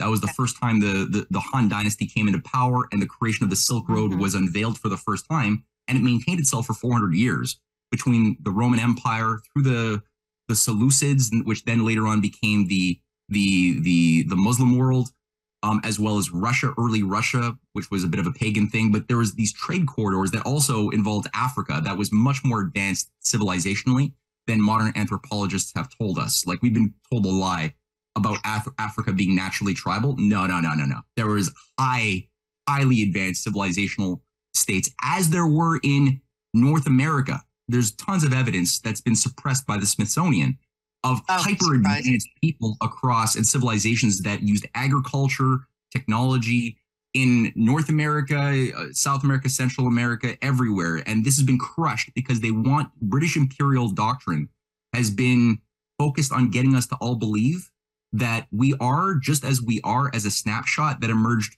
almost out of nothing and that these people are naturally tribal. They don't want technology. We can't give them technology because it's against their nature. And it's like, wait a minute. If if the current people who are tribal are maybe just tribal because their nation was destroyed by imperialists of the past and their libraries, their cultural memories were consciously destroyed, maybe that's a lie. Maybe they were actually naturally much more advanced and they want it's it's in their nature to want to return to an advanced state of, of scientific civilization. Maybe that's actually more natural than doing the green eco eco colonial thing. Right. So I'm saying all of this just to get across what okay, so what the hell happened? And before actually I do this, let me read um, Rabbi Kook, who again set up the uh, a specific set of yeshivas uh, that gave rise to all of the illegal settlers that have been provoking things in uh, in the Gaza since especially the, the the 60s. His son set this up. It was the Merkaz Harav Yeshiva. Because this is not representative of all Jews. Not mo- most religious Jews do not think like this, but the fact that these guys do and they are out there and they are protected by something very powerful is serious. But this guy said in his Orot, the truth concerning the land is revealed in Kabbalah. Jewish mysticism, Kabbalah, militates for life in the land of Israel. Rationalistic approaches to Judaism place no special value on the land of Israel. In wars, national characters crystallize. Israel, as the universal reflection of mankind, begets thereby. The heels of Messiah follow upon world conflagration, meaning world war. Uh, at the hour of the downfall of Western civilization, Israel is called upon to fill its divine mission by providing the spiritual basis for a new world order. He wrote this shit in the 1930s. Now, these guys actually, to get into the minds of crazy, it's important to, to take that experiment sometimes. Because what are they saying? He is representing a min, a hyper minority group. He's working closely with Jabotinsky, right? Um, who's also very close to Parvus, Alexander Helphand, who's like organizing the the Young Turks. Right. He's working closely with with Trotsky. All three of those guys are, are working together for the Bolshevik Revolution as well to overthrow the Romanovs. Um, they this particular guy, whether he particularly believes it or not, maybe he does, maybe he doesn't. I don't know, but he creates a movement that does that says, okay, we interpret through Kabbalah, which is a very like Babylonian mystical way of just like reducing the Torah down to random sounds with no ideas. You're just like reducing everything down to symbol and sound that could then be interpreted when you're in a trance-like state by high priests who then tell you what it what a some given part actually means. It's like reading the I Ching or reading like runes. It's the same thing. You just like throw the runes down. This is what the what the Nazis were all big onto in their in their Thule society. And then you have a high priest that reads however the runes dropped, these Viking runes of like Odin, and then Od- and then the high priest who's the initiate of the secret society who speaks the secret language can tell you what Odin or Thor wants you to do as far as going to war. So the same thing here for the Kabbalah. It's like very hi- it's it's a perfect way to have a priesthood manage um geopolitical affairs. Wow. Now, they basically have this view that okay, if you read the Torah in this particular kabbalistic way, we can interpret that the Messiah will only come if we rebuild Solomon's temple on the specific site that it was first burnt down, like destroyed by the Romans 2,000 years ago. If we rebuild it and we reclaim the land, and somehow the land becomes co-equal to say to to um, God, the divine, which why? Um, then then the Messiah can come, but that that will be that will mean conf- global conflagration. That means we net war becomes a good thing.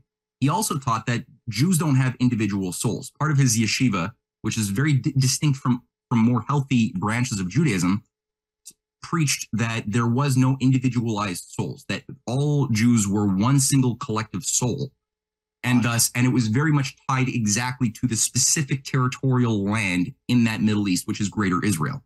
And any any inch that is given up uh, willingly, you're you lose, you hurt the entire soul of the the Jewish people. So it's it's better to die. And in fact, war is good and death is good if it means, uh, you know, reclaiming land and bringing in the Messiah.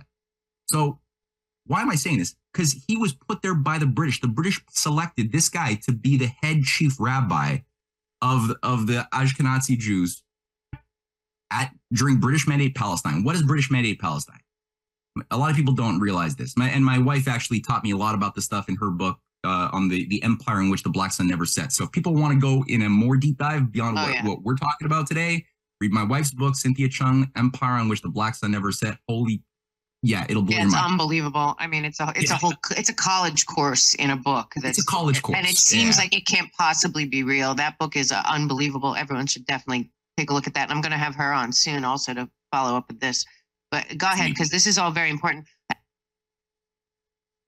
Hey guys, thank you for watching the show. I just want to remind you yet again that we really need to be very You know, cautious of what is going on with the economy, both here and internationally. I'm letting this Most of play us know through that the for BRICS Mel. Nations are looking for a gold-backed currency. Just don't Dethrone the dollar. don't go to being her the gold world person. Reserve currency. They have an event coming up on August 22nd. Oh The boy. BRICS nations are all going. There are also 13 other nations that would like to join the BRICS nations. And this is not something to not pay attention to. We have to make sure that you protect your savings. And that is why I have chosen Beverly Hills Precious Metals. That is where being prepared is always a good thing.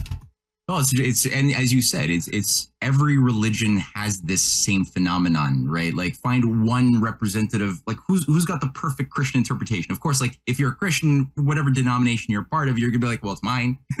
but generally speaking, like take an objective step back. There are literally hundreds. You got Mormons as well. You got Lutherans and Puritans Right. and Calvinists and and I mean it subdivides and subdivides and subdivides. Um, and then you got Catholics between the the the and Orthodoxes, and then within the Orthodox Catholicism, then or uh, Christianity, then you got sub branches there too that fight each other and interpret Right. things different, emphasize Right. things differently. Different. So I mean, at the end of the day, we always have to focus that on again what Yitzhak Rabin and Arafat had realized is that they have to focus on their common humanity and common belief in one that there is a God, that there is a soul. We are gonna we're mortal, and there's some connection between what we're given as a gift in this life, regardless of what name we've given God, to the acts that we do and the conscience that we live by, and the and what we do for our kids who come after us. We want to have ideally a peace, more peaceful world and a better life than we had. That's everybody can agree on that.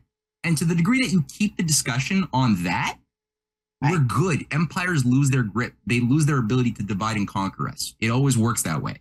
Right. So glad you had this little addendum, and we could say a little on the one thing about the Torah too. Uh, the the, the uh, a lot of Christians and a lot of uh, Muslims that I, I I talk with, they hear certain things from the Talmud, and I've I've read not the whole thing. The Talmud's very big. It's literally hundreds of rabbinical uh, writers who have given their opinions on a variety of things in terms of how to interpret the Pentateuch. um, li- different things, right? There are literally hundreds of rabbinical opinions are written down that become known as the Talmud. Now, there are certain things that you could take out of context, and, and some of those rabbis, a handful, maybe five or six, I think personally, are satanic rabbi. I don't think that they're real. I don't think that they're good people, and you could see it. Like, and people will latch on to a few of these quotes out of context, and they'll be like, "Look, the the Jewish Holy Bible, the Talmud says that they have to rape children," and, and it's like, wait a minute, you're you're projecting. The Quran and the Bible, it's true, it's treated as the word of God in Christian and Muslim world. The Talmud is not treated like the word of God. It's treated like the the the collected works of a bunch of rabbis who said opinions about things, and there's a lot of good wisdom in there. You read it, there's a lot of good like life lessons and wisdom. But it's it's if you go to like a lot of the rabbinical schools, the kids are taught, unlike Sunday school for the Christians, the kids are taught come up with arguments to see if you if you can refute something in the Talmud. See if you can like develop your Platonic reasoning skills to see if this this holds true to reason or not. Like it's a different relationship.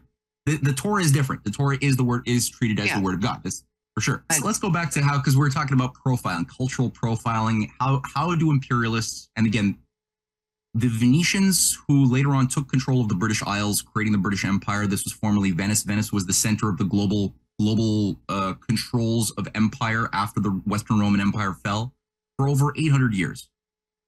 The, and I'm, I'm going to say this to get get in a roundabout way. How Venice was able to utilize certain proto ISIS groupings, like for example the Mongols, the the, the Genghis Khan, the, the the Mongol hordes, were used in in large measure as a marcher lord controlled through the intelligence apparatus of Venice, and only the Venetian traders had absolute rights of mo- of motion within Mongol controlled territories. The Mongols, in a very short m- amount of time, you had these very primitive people who just burnt, killed, destroyed everything that they took control of, uh, at the beginning at least, who went all the way, destroyed, razed to the ground Russia, went all the way to Hungary, took control of Hungary, Western Europe, were about to take control of all of Europe. They took India, China later on. Um, the the whole like Baghdad Abbasid dynasty was destroyed under the Mongols, who it became a global empire effectively, but it was not very civilizationally advanced.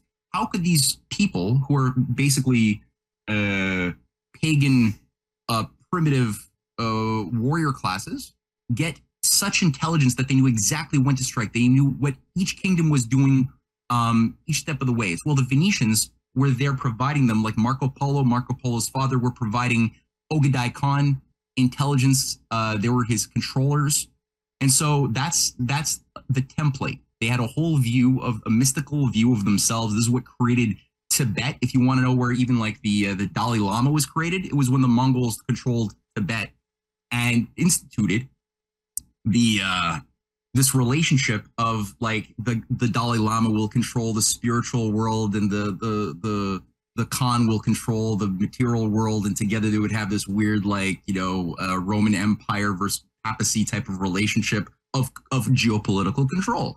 But again, the whole thing was mapped out by the the Venetians. Now the Venetians. The Venetian techniques, including the use of, of uh, the Kabbalah for intelligence operations, which is what people like Francesco Zorzi, who was a high level Venetian intelligence controller, was a Kabbalist who uh, was one of the key guys who it was the first Venetian to brainwash Henry VIII to get rid of Catherine of Aragon as his wife, destroying the relationship that, that England had with Spain. Marry instead Anne Boleyn, this like little, you know, and this this idiot sex maniac fell for all of this stuff. And Francesco Zorzi began creating a network inside of the British courts, around which later on Rosicrucianism then emerged around John Dee, around the entire uh, Robert Fludd, also who was an enemy of Kepler, was a, uh, a leading figure within the Rosicrucian infiltration that converted it purged Britain of its humanist pro pro freedom leaders like Thomas More, who's had had his head cut off, Erasmus. Um, it, later on, uh, I mean, there's a whole slew of people in the in the 1600s, 1700s. Um, now, this is what transformed. This is what brought in the Hellfire Club, right, as one of the initiating organizations within Britain. But again, all of all of the Venetian techniques of cultural profiling and manipulation using epistemological warfare were brought in, and that's what allowed this tiny little area of Britain to become a global empire, managing 25% of the world's surface area after the Seven Years' War. So they came out of the Seven Years' War as the dominant alpha, right? That was when you could say the modern British Empire was really consummated. And that's what the founding fathers broke away from. It was just hellfire evil. And so coming into the um, our story, you know, the American system is spreading after Lincoln's victory to maintain the Union. It's uh, you got Russia working to build the Trans-Siberian Railway with the help of American nation builders. Henry C. Carey's working with his allies uh, through Russia. You've got the idea to extend that both into China, where you have the Hundred Days Reform um, under the, the Qing Empire Emperor as well, who sees that it's maybe possible to save the Qing dynasty by modernizing the same the same realization that the, that the Ottoman Sultan had as well. And he's being assisted by people like McKinley, by people like Sergei Witte and Otto von Bismarck, and Bismarck's allies. Bismarck is ultimately uh, fired by a stupid Kaiser who's a mystical occultist um, and takes really bad advice and fires Bismarck, who is like the brain, the genius. And this later on happens to Witte. But so you have this whole international r- rail network, industrial development, cooperative policy around nations working together despite cultural and religious differences. They're working together on common common needs. Right. The Bering Strait rail tunnel that we looked at a few weeks ago was being discussed that would connect this this Russian railway through the Bering through Alaska that Russia had just sold to America, and that would connect to Lincoln's transcontinental. So all of this was was bringing about an age of brotherhood, and this is like I think for me, the the health. There's two there's two interpretations of uh, Quran, Torah, uh, biblical scripture talking about in various ways uh, end times.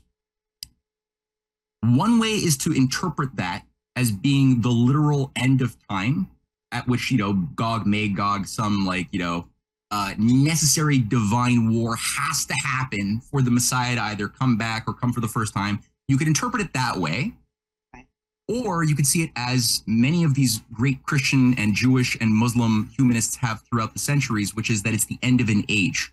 At the end of an age of empire, an age of injustice, we will create a world of dignity. At which point, the the Messiah will want to come uh, or the Mahdi, as they call him in, in the Muslim world, the Mahdi will come after we've created an era of justice and have eliminated exploitation and empire. Then we Yes. will merit, we will deserve his coming. That's a much healthier interpretation. And it's something that, again, if you look at the types of, of better Christians and better Muslims and better Jews who have been fighting against empire over the centuries, that's the that's their general thinking. Um, Philo of Ale- Rabbi Philo of Alexandria, Rabbi uh, Moses Men- Mendelssohn, Moses Maimonides uh, earlier on, but Moses Mendelssohn big time in his book on Jerusalem in the 1760s. Um, they're, they're, this is how they're thinking. So, and it bears fruit. Now, this this was all disrupted. How was it disrupt, disrupted? Well, we know about the, the the the color revolution that was unveiled in Russia. You know, destabilizing. We, but that was made possible because Sergei Witte, the count who oversaw the the growth of the American system in Russia, the railway systems, he was ousted by a stupid um, czar, Nicholas II, who came in after the, the murder of his father, Alexander III, in 1896, who was a good czar, just like Alexander II, both very good czars. Nicholas II was a well intended czar, but like his cousin, um, Kaiser Wilhelm in Germany, who they were both cousins, both from Queen Victoria, actually, that's how they work this, um, was believed in flattery. He loved his flatterers. He loved the courtiers, and he that's where he got in various theosophical advisors, black black magic occultists, who were followers of Madame Blavatsky, uh, who were go. all over like vipers in both the the the the Kaiser's court as well as the Tsar's court, and all of them were saying, "Hey, look, Witte, Count Witte is uh, is uh, he's the first prime minister at this time. He's the, he's he's trying to steal your sunshine. Everybody looks up to him and they don't respect you. Get rid of him. He's trying to. He's like a Rothschild agent." And they started circulating something known as the the Protocols of Zion. And the Protocols of Zion were, was something that was was unveiled around the same time in order to specifically in Russia first to uh, target and slander Count Witte and the American system economists who were utilizing international finance in such a manner that it was based upon nation building, which is what Hamiltonian economics was always. It was it wasn't treating banking as bad or even national banking as tyrannical. It was saying that a bank is a tool that could do bad or good depending on the moral val- lesson, uh, value of your society. And so, in, in the case of Germany, the Zollverein was being created the, based on American experiences after the war, the War of Independence, which united the nation around a, protective tariff, internal improvements. That's what Friedrich List had done, who was also killed. He studied in America and, and became the basis around which Otto von Bismarck built his reforms. The, the Friedrich List Society was big in uh, in Russia, and um, Otto von Bismarck was was fired by the stupid Kaiser, who was again big into pomp and regalia, and was told, "Hey, this Otto von Bismarck is also trying to steal your sunshine. Fire him," and he did.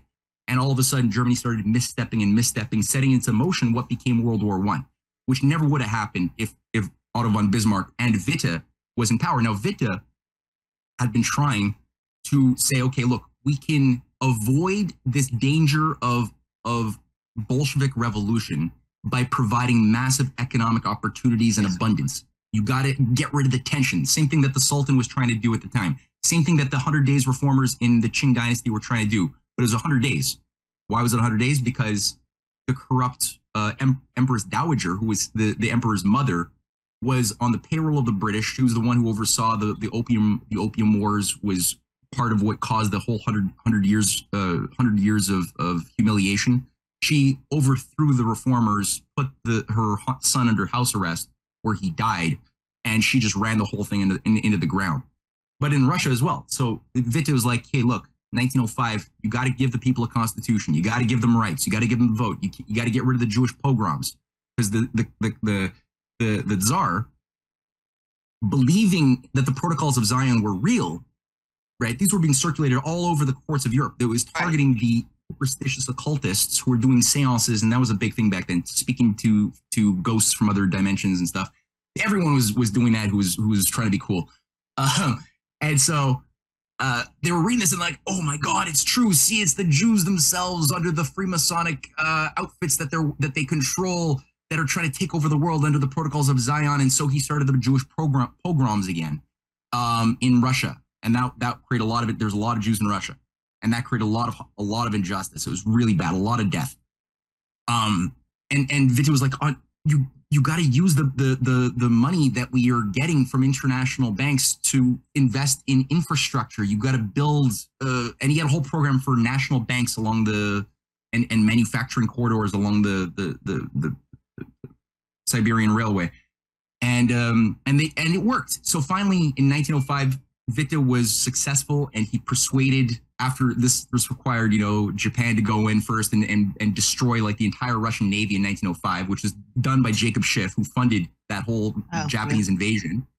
And uh, it was such like a wake up call for the Kaiser that uh, the Tsar who realized, oh, I, I was I was mess I, I screwed up. You know, Witte was was warning about this. I didn't listen to him, and he brought him back and he made him prime minister. He gave him the reforms, and it did work kind of pretty well. It, it created a, a space, but it didn't last long. eventually, um, after about a year, Victor was fired again, and this time it went to shit fast. So uh, Russia, just like Germany, began their their motion towards, on the one hand, World War One, on the other hand, total Bolshevik revolution. The Romanovs were all killed. Trotsky was a big figure.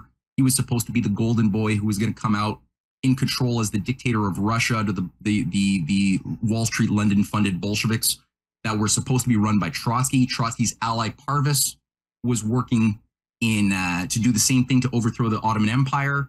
Uh, Jabotinsky, Vladimir Jabotinsky, who was another Ukrainian, uh, worked very closely with Theodore Herzl, um, as well as Rabbi Kook. They both collaborated together. He was the founder of what became known as the Greater Israel Doctrine. So all these guys, and that's what ben- Benjamin Netanyahu's father was the personal secretary, right? Oh wow! So of, of Jabotinsky. Right. So there, you see that there's a common net, uh, network. Um, now, 1912, 1913. So this results in the Balkan War. So once the Young Turks get their way, they go to war with Russia. Really weakens Russia, pulls Russia into the this this unwinnable war. But it finally diffuses out. Nobody comes out except the British, um, in a, in, a, in a dominant way.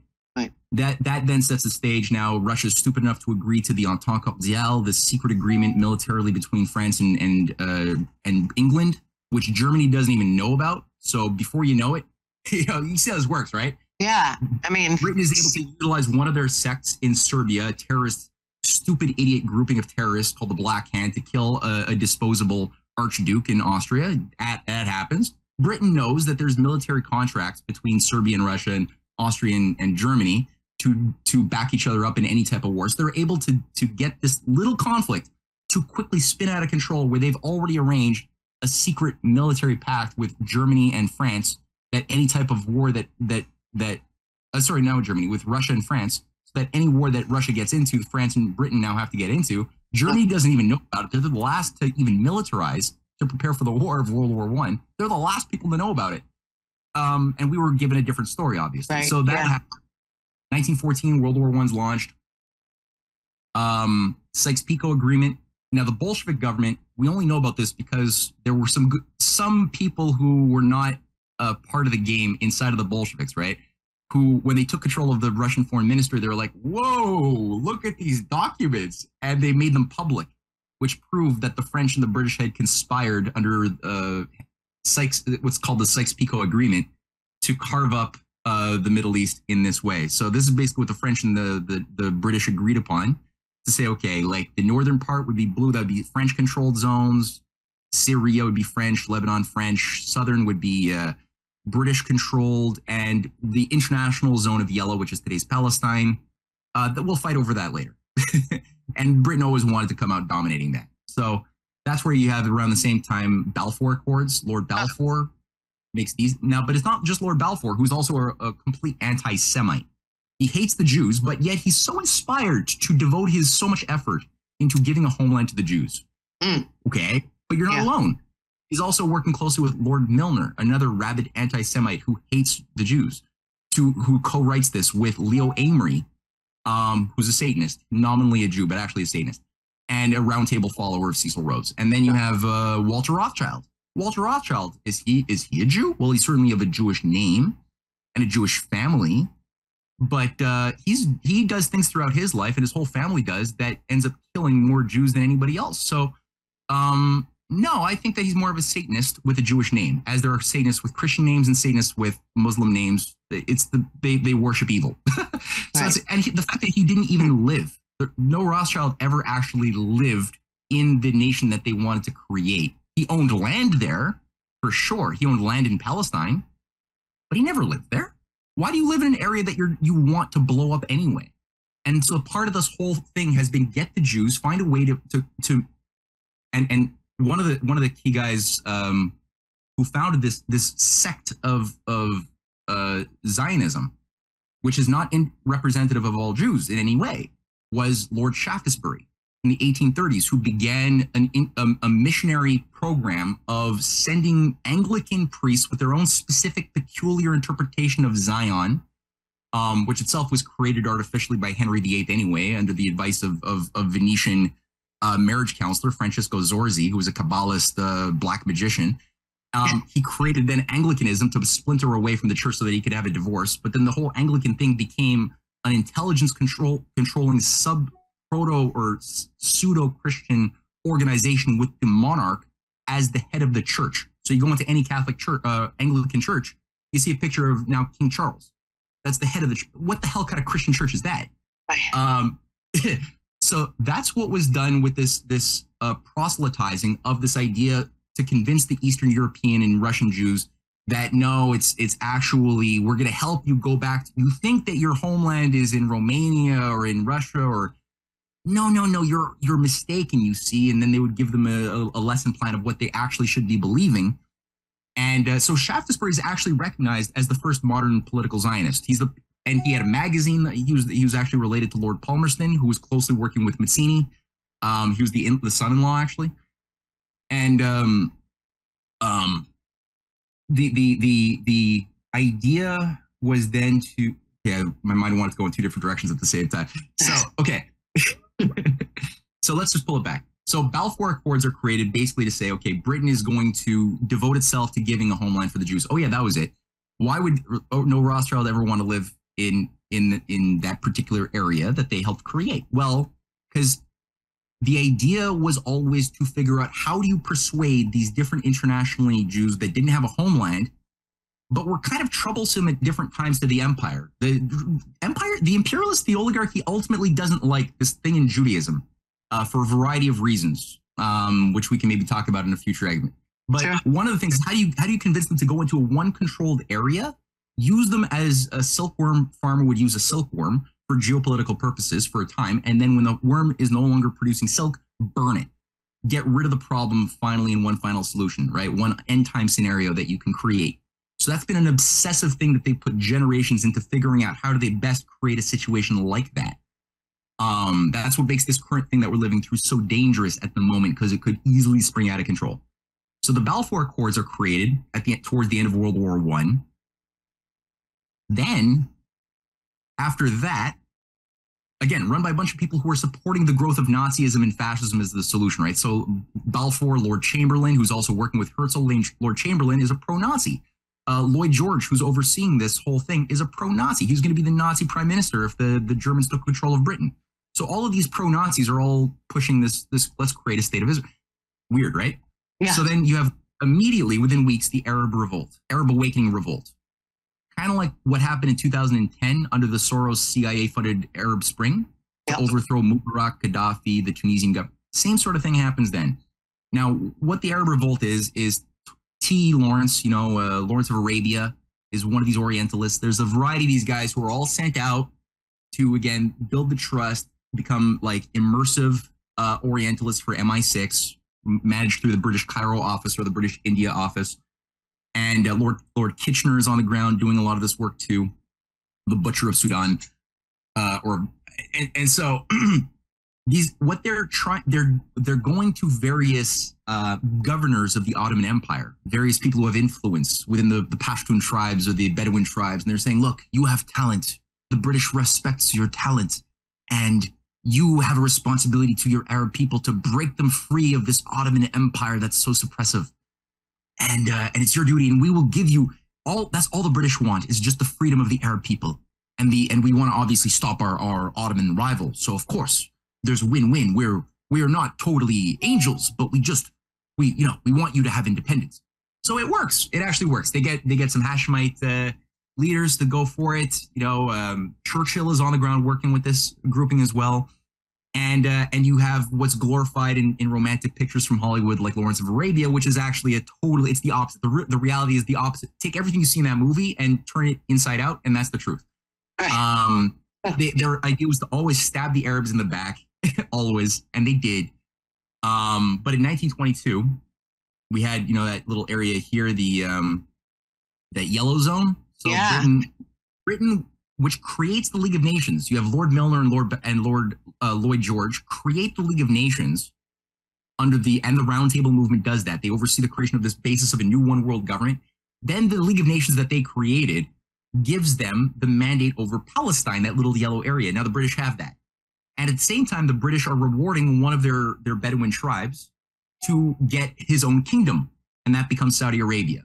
And that kingdom is going to be wired around um, Salafism, which is, as I mentioned earlier, um, based upon the the interpretation of the Quran outlined by Jamal al-Din al-Afghani, who himself was on the British payroll of the British Cairo office in the 1880s.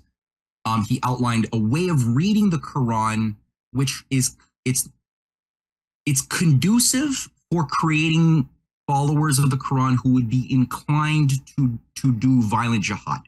Let's just say it doesn't make you a bad person, but it makes you much more inclined towards reading things that way and ignoring things that emphasize conscience, do good. That is de-emphasized a lot. And uh, and Hassan al-Banna later on becomes, like I said, the founder of the Muslim Brotherhood using British money. Now, Saudi Arabia's religious foundation becomes sort of a, an emergence between Wahhabism and Salafism, which are two is pan-Islamist um, doctrines that read the Quran that way.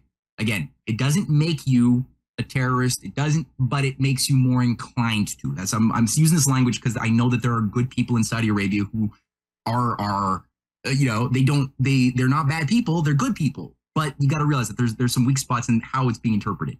Just like there's people who read the Kabbalah and Right. they are good people. I get it but there's a way that there's there's some poison Trojan horses in how the Kabbalah is formulated that make it very conducive to create occultists uh, that are then used for geopolitical purposes. That's a thing.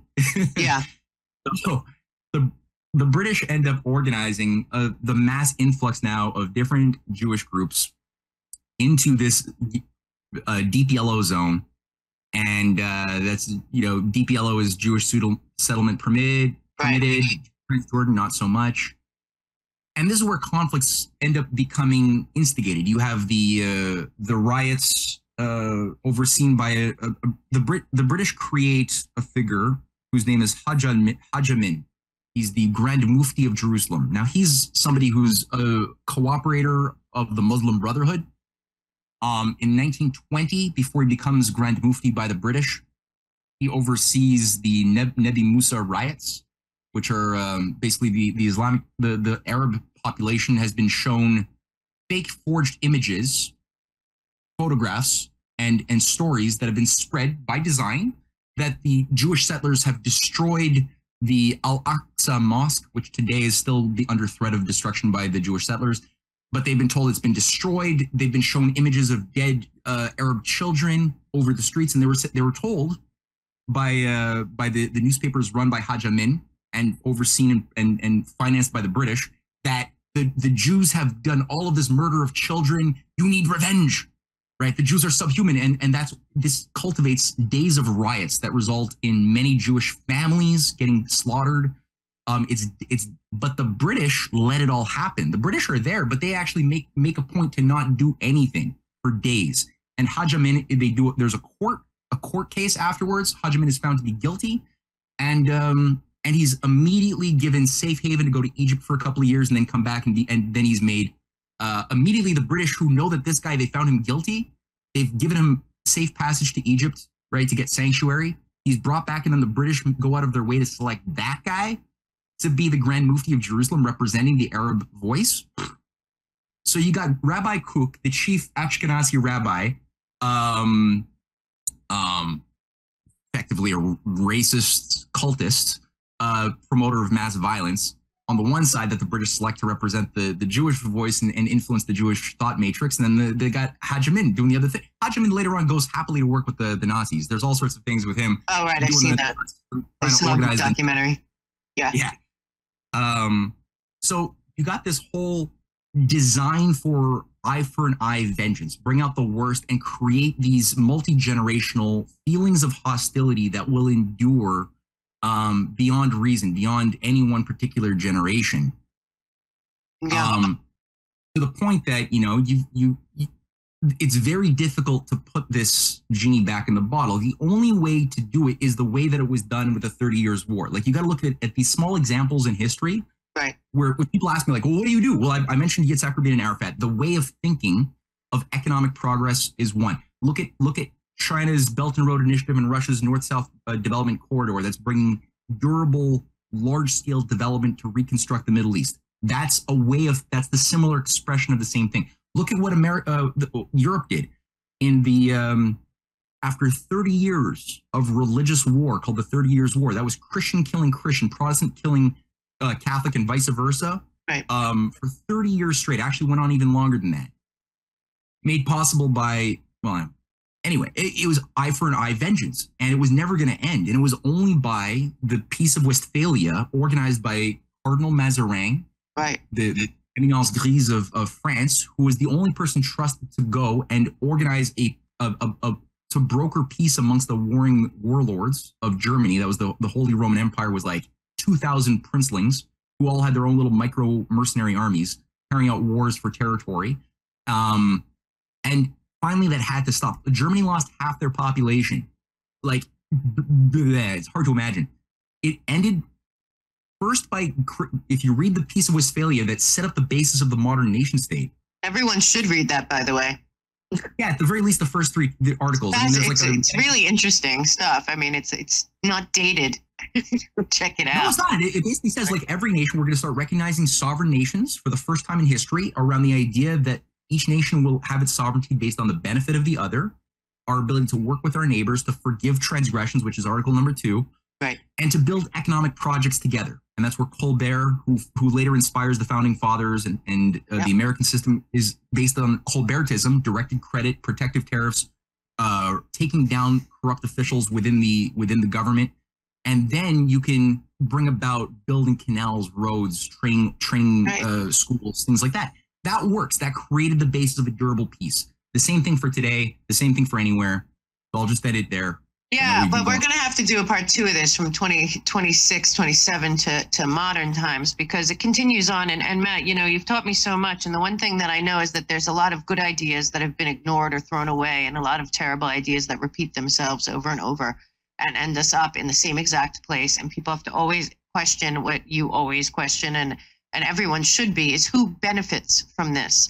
And it is shocking and amazing the more that we we dig in and you dig in a lot of other people i, I admire um, do. And and the more we see that the hidden hands haven't changed they just ju- they just die off and new ones come up. From our very first show about the rhodes uh, scholars and the the uh, round table and all of that not much has changed in the behind the scenes. And um, that's that's the good news because I, I really believe and i know you do that um, we are being deceived on a massive scale and that we could have what what you always say is possible which is a world that is uh, cooperating and sovereign nations that work to help each other. I've been using a lot uh, what you taught me in the last show or the show before that uh, in my own speeches which is about that america with ben franklin and all the people that wrote the constitution and came up with the formula for this nation plan to export it to the rest of the world so that every nation would have you know their sovereignty and their individual rights and liberty and work together and coordinate and cooperate.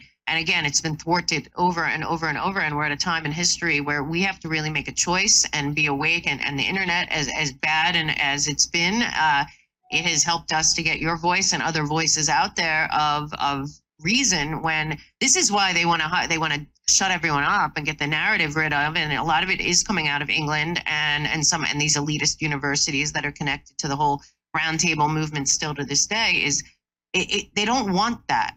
Eh, eh, they don't want that. And what's very sad is that you know the, the population in palestine is very young and these people have been born into this. And when you when you raise people just like many people in america that are being fed this now you raise people that have hatred and darkness and anger and all of that inside and then you light the fuse it work it has worked again and again and again i i, I we're- I'll have you back very soon to do a part two of this, but I also want to go through that NATO uh, cognitive warfare document. I think you've you've you've read it, obviously, but I feel like that's a lot of what's going on right now. Is that when when one fire starts to go out, they're going to light another. When another one starts, they're going to light another, and you have to keep asking yourself, who wins here? Who who, who mm-hmm. benefits from any of this? Certainly not the Israelis nor the Palestinians, and certainly not the Ukrainians or the Russians, and definitely not the Americans or the Canadians.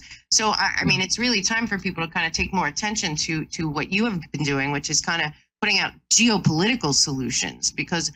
I, I've changed a lot of what I talk about and what I say mostly now is they're not after America, they're after the world, and America's in the way, and that's why they have to destroy us from within, without.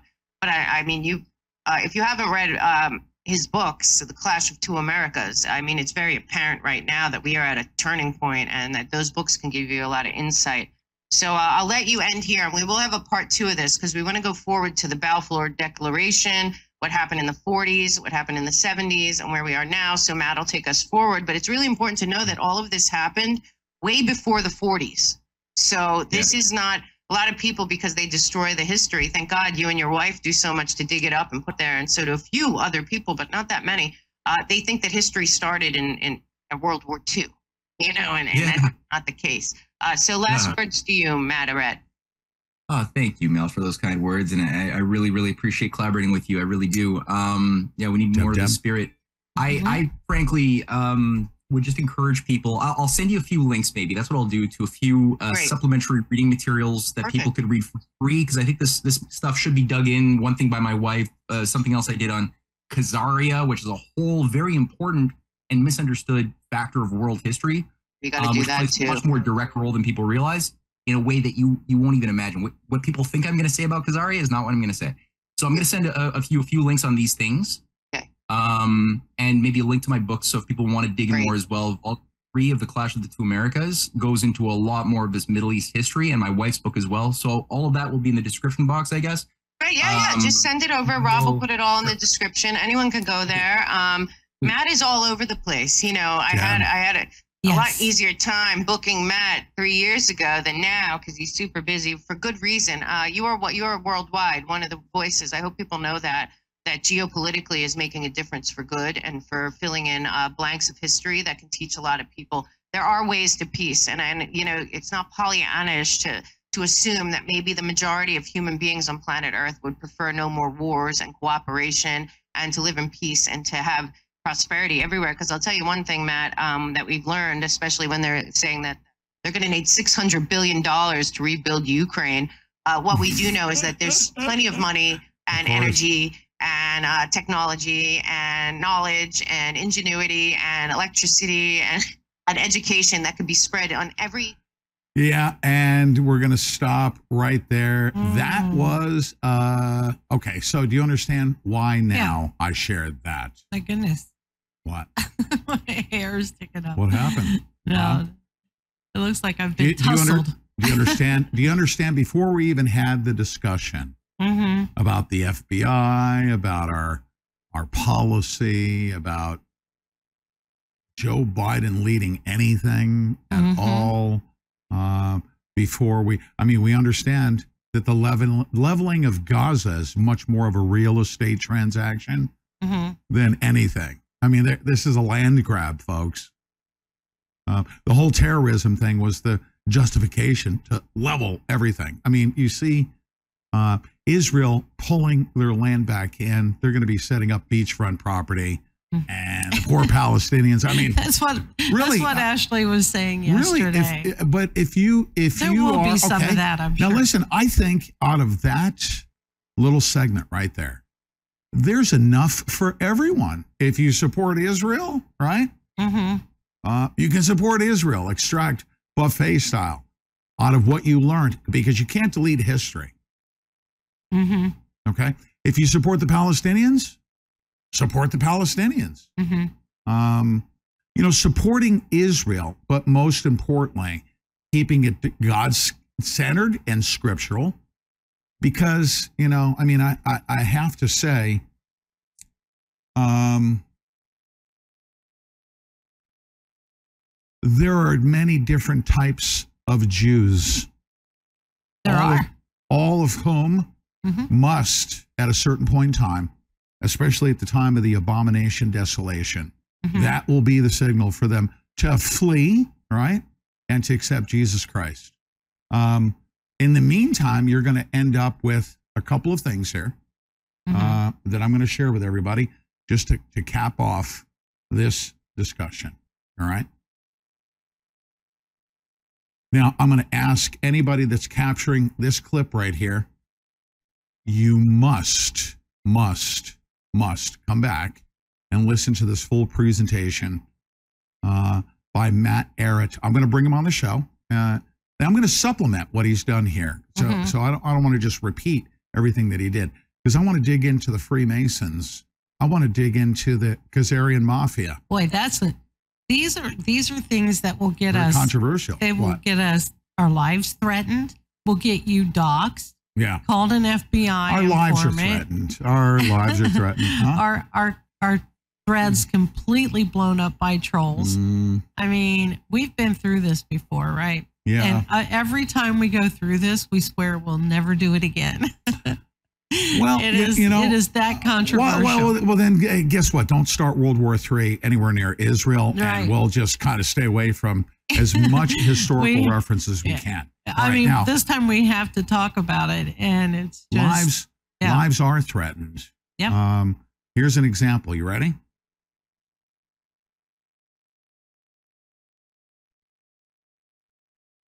oh boy. What? Oh, wait, wait, wait, wait, wait. Hold on one second.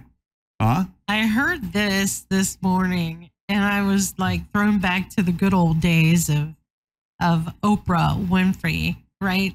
Uh, it- you know, this is during one of her times when she got like super skinny, and she was pushing that uh that diet stuff that killed a bunch of people.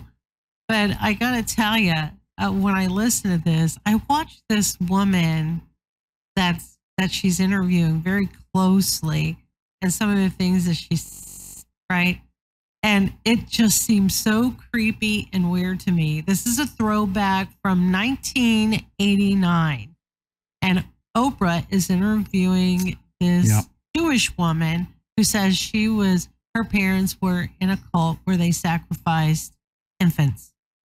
Yes. And by the way, before I play that, since I have it up on the screen, um, I want everyone to know that we are going to go to a commercial break here in a couple minutes Mhm. after I play these. All right. Mm-hmm.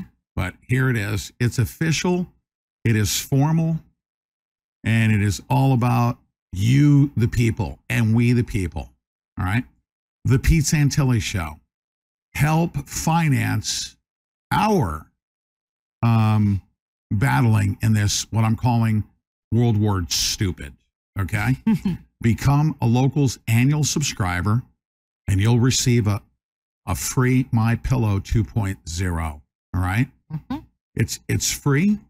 Um, a free autograph pocket U.S. Constitution, and you'll get a queen medium loft, limit one per customer, and you pay shipping. Now, how do you get that? Um, you you go to petesantilli.locals.com, right? Mm-hmm. You can, especially if you're a local subscriber, become an annual. If you're already an annual subscriber, renew, become an annual subscriber again, um, or make a $45 donation. You're going to get, um, uh, what is it, three months free automatically just by becoming. So we're giving you a pillow, three months free. We're trying to develop some cash flow, and you will not lose anything. The value alone. As a matter of fact, if you don't even go to locals, you get a free My Pillow 2.0. You're Mhm. supporting us. Do it through locals. Guess what? Um, we bought a bunch of My Pillow 2.0, so we're, you're also going to help. You're also going to help Mike Lindell. I want to Amen. just keep it going and not stop. Remember, Mike Lindell. Now, when you say to yourself, I can't afford to do X, Y, Z, imagine Mike Lindell and the attacks that are upon him. Imagine that. Mm. And you know what he did? He still spent money to put out books for the American Gulag Chronicles for every member of Congress. And he did so without making a big deal of it. I just found out accidentally. So we're going to help Mike Lindell. We're going to help, you know, develop some cash flow, right? Uh, for the Pete Santilli show. You get a free My Pillow 2.0. Um, and when you become a subscriber, guess what? On the page, there's a button right there. And uh, if you could, Karen, just check to see that the button is uh, prominently displayed there. It should be. Is it there?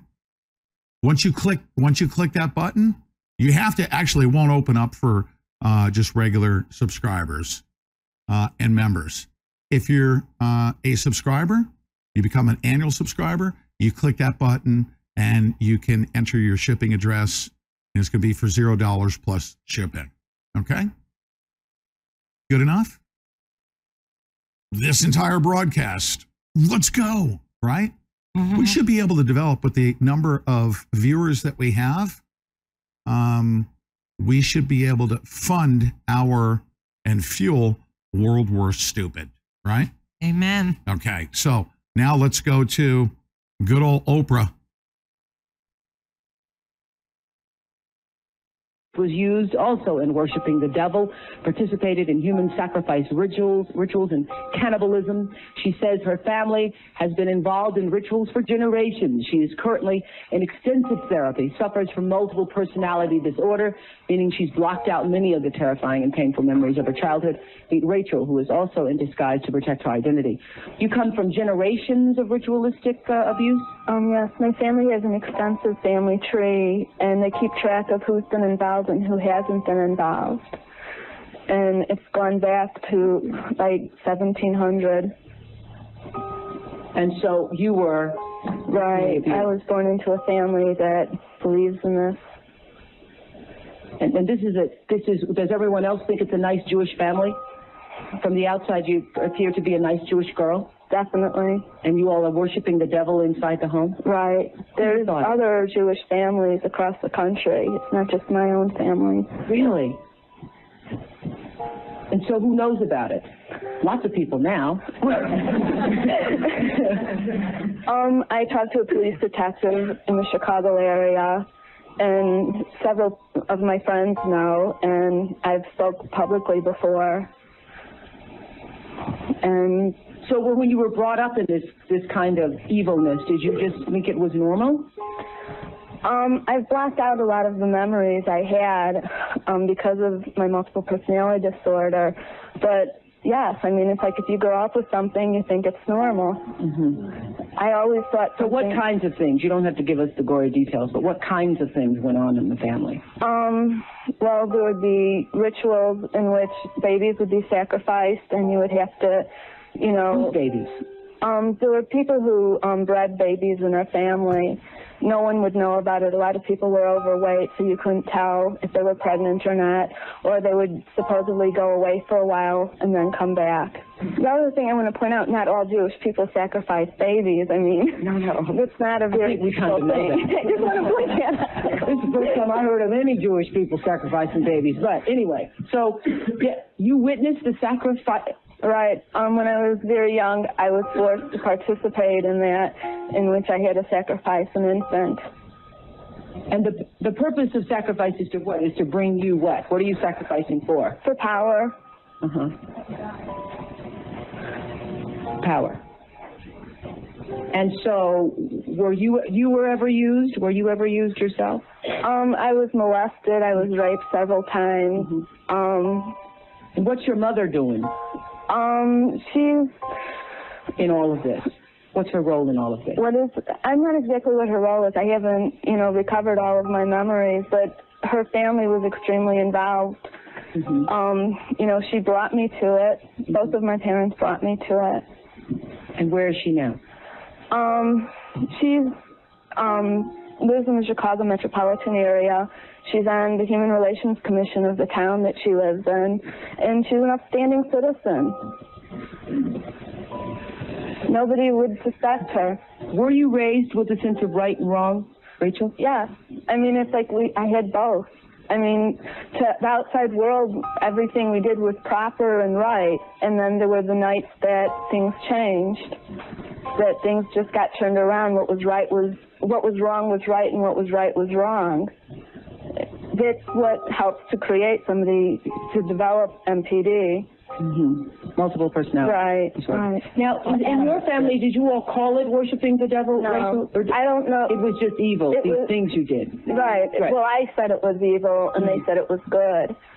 Um, there's a book that I had just come across called Lilith's Cave, which is a book of Jewish mysticism and, supernatural. And there's a lot in that book that relates to what I, you know, endured when I was a child.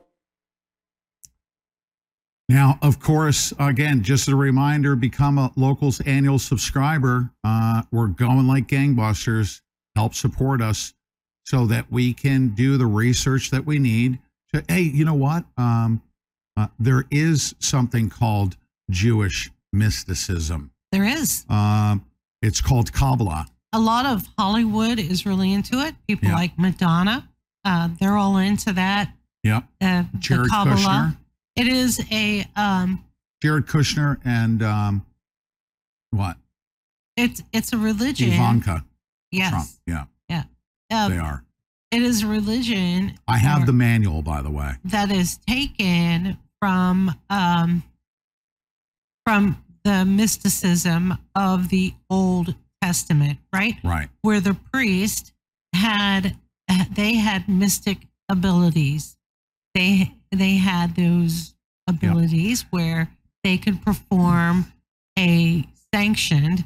I don't know how else to put this, but it was kind of like a sanctioned uh, magic, right?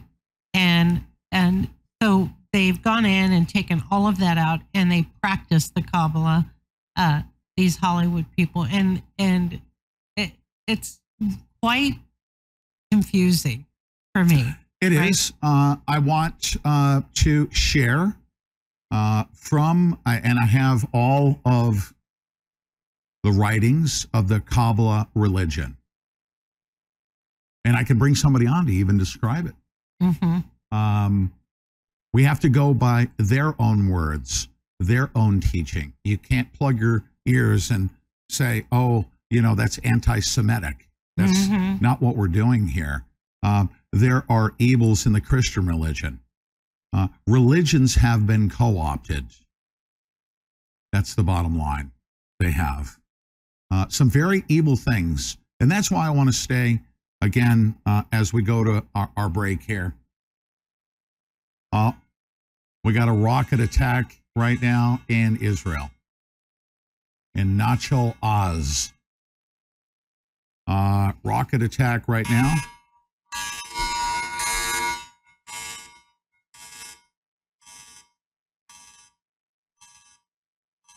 Yep. Uh, rocket attack right now hitting uh, Israel. Just got an alert. Um, I have those. We'll be following it. And ladies and gentlemen, I want you to stay with us when we come back. We will bring back around full circle the very evil religion uh, known as the Federal Bureau of Indecency or the FBI. Ver- one of the most evil entities on planet Earth. Um, they are undoubtedly, but um, everybody stay right there. Don't go away. Stay tuned. We'll help make sense of all this to the best of our ability. Stay right there.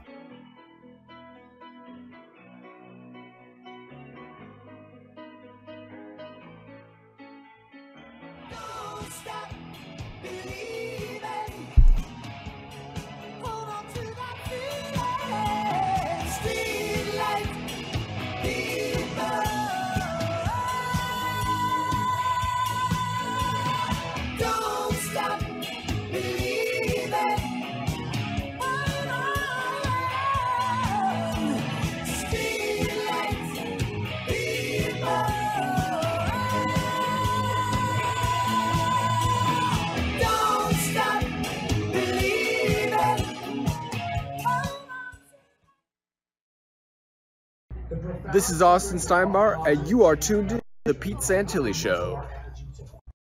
The world is about to shift. Banks are going cashless globally with the emergence of central bank digital currency, which will bring with it programmable money and the ability to turn on or off your purchasing power based on your digital social profile. It's like the equivalent of spyware in your bank account. You need to get out of the system with the world's safest and most private assets, silver and gold. Call Kirk Elliott, PhD, 720 605 3900. Be sure to tell him Pete Santilli sent you. I'm excited to announce that you've all made My Pillow 2.0 a huge success. And with your amazing support, we've been able to expand My Pillow's USA manufacturing and jobs. And to make room for this, we're clearing out a line of our Percale bed sheets. And to thank you, I'm bringing them to you at closeout prices. Use your promo code and you get my king size for only $39 a set. Queens 35, fulls 29, and twin size just $25. I'm this commercial to let you know that we've received the last two shipments of these Percale bed sheets. And because of this, I've been able to add more colors, sizes, and even prints. And they're still at closeout prices. So go to mypillow.com or call the number on your screen now. Use your promo code and you'll get my king size only $39 a set, queens $35, full $29, and twin size just $25. Order now. Once they're gone, they're gone for good. Cardio Miracle is the finest and most comprehensive nitric oxide and vitamin D supplement in the world. Made from the highest quality ingredients, Cardio Miracle is driven and backed by science and committed to your health and well being. Get your 60 day, no risk, money back guarantee now at cardiomiracle.com.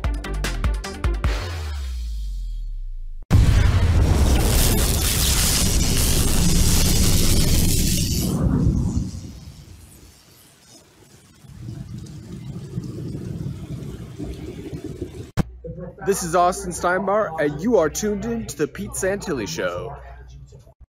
The world is about to shift. Banks are going cashless globally with the emergence of central bank digital currency, which will bring with it programmable money and the ability to turn on or off your purchasing power based on your digital social profile. It's like the equivalent of spyware in your bank account. You need to get out of the system with the world's safest and most private assets, silver and gold. Call Kirk Elliott, PhD, 720-605-3900. Be sure to tell him Pete Santilli sent you.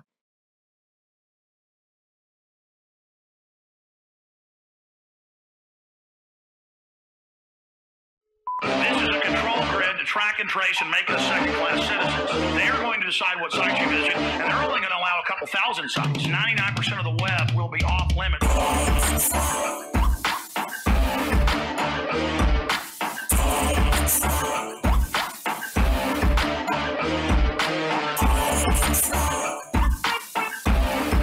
Okay, Deb, uh, before we move on to the important topic of the Federal Bureau of Honeypotting. By the way, anybody calls the FBI to, you know, they're asking for you to see something, say something. Uh, listen to me. Um, Christopher Wray uh, putting out an announcement. It- the- This is the only way you should receive it. If the FBI says that there's an imminent terror attack, that means they're ready to launch a false flag. And they've got all their people funded, trained, corralled, controlled, and they're about to set them off. If you pick up the phone and call and say that you saw their guy, all right, you're going to uh, be threatened with obstruction of justice like Mandalay Bay because they were in Mhm. charge of that investigation too. All right. They're still investigating 9 11, by the way. Uh, you'll notice that none of the jumping Israelis, you know, that's been debunked, of course. Uh, we won't go there. But, uh, ladies and gentlemen, you also have very evil people. And I'm not saying this is not anti Semitic, okay? I can criticize a Christian, like the fake ones that are running around calling themselves conservative Christians in Congress, in the same fashion that I can criticize the fake, evil, satanic Christian like Ben Shapiro. All He's right. not a Christian. He's I a mean, Jew. Did I say Christian? Jews. Yeah. I said, yeah. He's, He's a fake, Jewish. fake whatever. He's Mm-hmm. a he's a fake talk show host. He's fake everything all the way around. He's helping the globalists. Mm. All right. This guy's allowed to run Facebook, uh, uh, his Facebook shows, right? Nobody ever deletes them. You ever notice that? Hundreds of thousands of dollars he invests. He's got. What's the difference between Ben Shapiro and his millions of listeners and the Pete Santilli show? I don't have to spend hundreds of thousands of dollars for you to come here and listen to me sound like a gerbil, a chipmunk That guy drives me nuts. But drives us nuts. But and this is this is it. I'm done with this fake. Hey, uh, Ben Shapiro, you might as well take a nap between now and the abomination desolation because I think you're going to be most disappointed disappointed in your interpretation Mhm. of who Jesus Christ is. Um, this is so blasphemous. Mm. This is like hate speech. not everyone will be saved, actually. we don't believe in the divinity of Christ. I think that th- there you can make an argument that the the Gospels, which were written, He was just a signifi- prophet, and right? significant. No, no, no. We don't even believe he was a prophet. What do you think he was? What do you guys I, think? I he mean. I, what I what do I think he was historically? I think he was a Jew who tried to lead a revolt against the Romans and got killed for his trouble, just like Oh. a lot of other Jews at that time who were crucified mm. for trying to lead revolts against the Roman and got killed for their trouble. so he became legend in story, and it became a bigger and bigger deal as time went. on. Yeah, he had a group of followers, and then mm-hmm. that gradually grew, and then. Do you think there he was was a, resurrected? No, that's not that's not a, a Jewish belief. Okay, I just want to check. Yeah, no, we're, we're not into You're not we're not into into miracle stories. No, that's that's no? not no. You don't have any. If he were sitting across from me and he referred to Jesus Christ as an insurrectionist, like he just did, I would have punched him right in the frickin' yarmulke. Okay? Cave in the back of his head, right? Mm.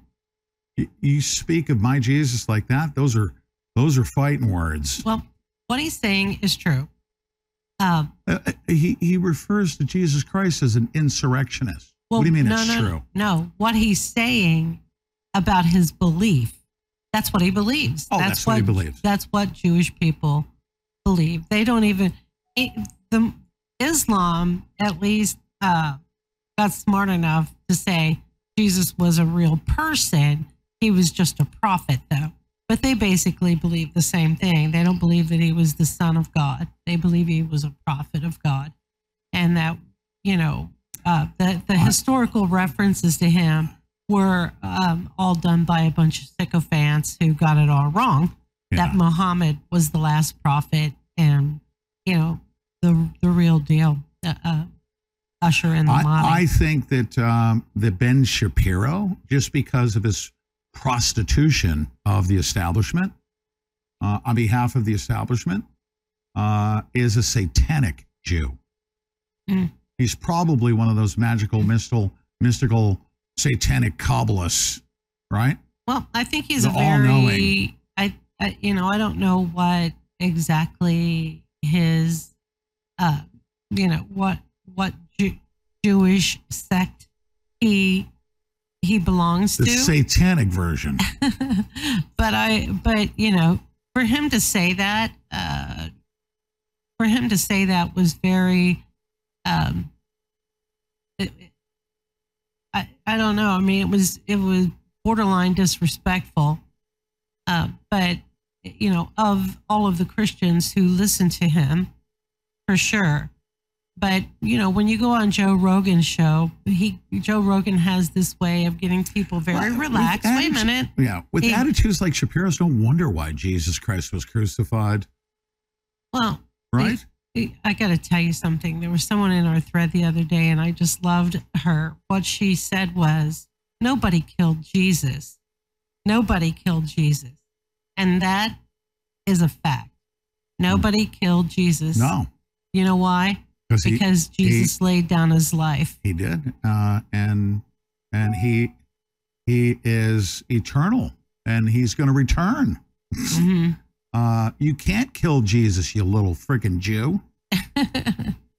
Well, you know, Right. I mean, he said. And I don't mean that in the derogatory sense. I mean that i towards the the satanic sect. Okay, this guy the is- disdain he had for even someone that he called a Jew, another person, the disdain that he had. a fellow Jew. Mm. hmm the you know just the sheer disdain he had for Jesus, the story of Jesus, the uh, you know saying he was just another. He was just. He was just he another. Jew He knew he was sitting who tried to lead a revolt against the Roman government and got crucified for his trouble. Mm. That's Yeah, and and uh, the nation of Israel is just a bunch of antagonists, right? and but but you'll hear Ben Shapiro, who is just another Jew, um, come on um, social media, his own podcast, uh, you know, other shows like Joe Rogan, and you will hear him talk about what it's like to be a Jew in the United States. And especially right now, when he's talking about what's happening over Israel, over in Israel, and he wants us all, it- he wants us all to go in there and support Israel when he's just calling them, when he's just calling really basically Yeah, well, just- well, in Jews, the just another Jew in the same trying to lead a revolt. in the same fashion Right. that he pays for clicks. He does. He spends hundreds of thousands of dollars to Mhm. get his his word out there, get his his freaking chipmunking, Mhm. right? Uh, and people land on his show, and he's smart, and all he is attempting to do is acquire tremendous wealth. Okay, uh, as an antagonist, that's all he's doing. He's a freaking troll. He's a professional Well, if he troll. thinks that's all it's that's all this is all about, that's all he is. then he's just another Jew trying to uh, lead a revolt against Evil the American Jew. government. Yes. and he's going to get crucified for He his will. trouble. Yeah, just I'm all I'm calling for. But for. he doesn't seem to ever. Yeah, That's the point. yeah. First of all, uh, what I described as to me punching him in the freaking head, okay, uh, for for for for defaming uh, my Jesus, okay, Mhm. because he knew what he was doing. Okay, it wasn't Oh, sure. just it, he knew exactly what he was doing. hmm All right. it's that arrogant, sa- satanic, Very arrogant. That's, that's the word. you know, What he did was very arrogant in Yeah. the face of a lot of conservatives in this country Mm. who follow him and because of his his his boldness yeah. and then against uh, the oppression and Mm. He- suppression of he- the First Amendment. Yeah, he did the equivalent, okay? Because he puts himself out there as some sort of a, you know, highfalutin intellectual scholar that talks like a Mhm. frickin' chipmunk. Um, Very and- fascinating. And you know what he's and you know what he's me crazy. and you know what he's it. you know what he's actually doing. Mhm. The equivalent of what Israel's doing is is is saying that he's doing things, you know, with a different agenda, which is hidden. Um, Mm. when in fact it's just another real estate transaction for the evil satanic Jew. Israel is going into Gaza to level it, okay, so that they can rebuild it. Okay, they're going to bring BlackRock and Clinton Global Initiative. They're going to set up their new will. beachfront property. But it's not going to work. pushing out the Palestinians, thinking that it's some sort of a holy war. No, but it's, not, going to work. It's a it's a it's a real estate war. That's It's- what it is. Yeah, Pete, but it's not going to work. It's it's not. It's going to backfire on them. The scripture says thing it as- will not work. Eh, You know what? I'm just going to wait But for the But Ben Shapiro thinks it will. He Uh, thinks it will. Yeah. Yeah. Well, you know, get ready. You know what he needs to do? I'm going to send him a My Pillow 2.0 Uh-huh. so it, he can he can go easy on his knees when he gets down on his knees and he accepts Jesus Christ uh, as as the Messiah and his Savior. That's it. It's going to have to come. I mean, He will one day. yeah, he will. Uh, so And that's, it'll be too late. That's late. my only warning, uh, and it's not a threat either. It's Mhm. it's a promise. It's a promise. hmm Okay. Deb Jordan, Sir, what a great show. we didn't even get to my FBI segment. you will. Hmm? You'll get to it this afternoon. I will. Mhm. Yeah, I will get to it. I'm going to get to it. But let's um let let's start out with the right perspective about who the FBI is. Let's let's listen to the man that knows. Uh the greatest truth teller and the greatest president the United States has never had. Right here. His name is Ron Paul. hmm Uh, you know, most of our history we didn't didn't have those institutions. The FBI came in uh, during the First World War, and interestingly enough, the one thing that Woodrow Wilson did, he used the FBI to spy on American citizens and actually arrest them if they disagreed with his foreign policy about going to war in Europe. And isn't it interesting how recent they used it in the Vietnam era? Democrats used it there, and Republicans used the FBI to spy on a hundred different groups in this country, including the churches, who disagree with the policy in uh, Central America. It almost looks like the FBI was designed to spy on Americans who might be disagreeing uh, with policy, especially the foreign policy. So the FBI, although I don't think I can condemn everything they've ever done, because I'm sure uh, some of the investigations and investigation of crime uh, has been beneficial, but that could be accomplished through Justice Department within our states. We wouldn't reject that uh, portion of it. But I think the, the FBI has uh, kept and continues to keep a lot of records on a lot of individuals.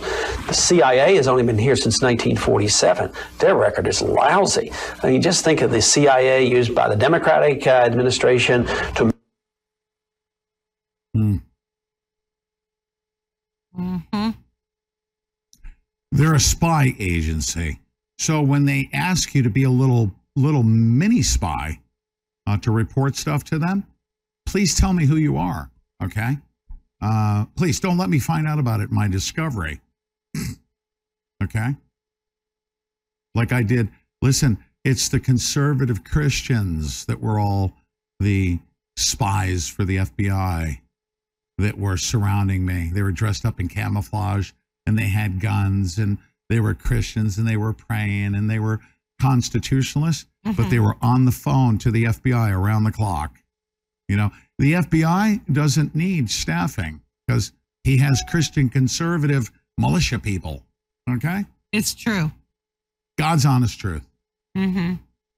The God's honest truth. It's funny because all of those people who accuse you of being a Fed, um, you know, every single one of them had their own their own pipeline, their own contact with the FBI. And we found out in the discovery who they were. And all of these people who were calling and giving information to Yep. the FBI. Yeah. And you were not one of them. No. No. And, and by the way, anybody out there talking, um, yeah, there's people out there. Uh, uh, they do. There's a lot of them. So don't think that I'm talking of one or talking about you.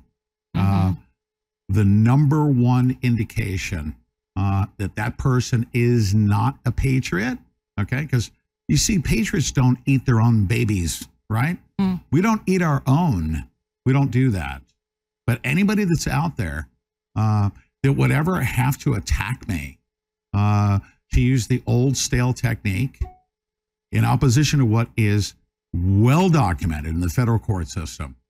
Um, anybody puts out there, they say, "Oh, I know for a fact," will be sued And it's going to be started today. today. Okay. They didn't anybody take it out there? seriously. As a matter of fact, yeah, yeah. If you guys hear anybody out We're there saying serious about this that they know for a fact that pe- I'm going to sue them, okay, and I'm going to drag them through, court, and I'm going to take everything they own for the because it's intentional harm that they're doing to not just me. Guess who they're doing it to, folks? They're doing it to you.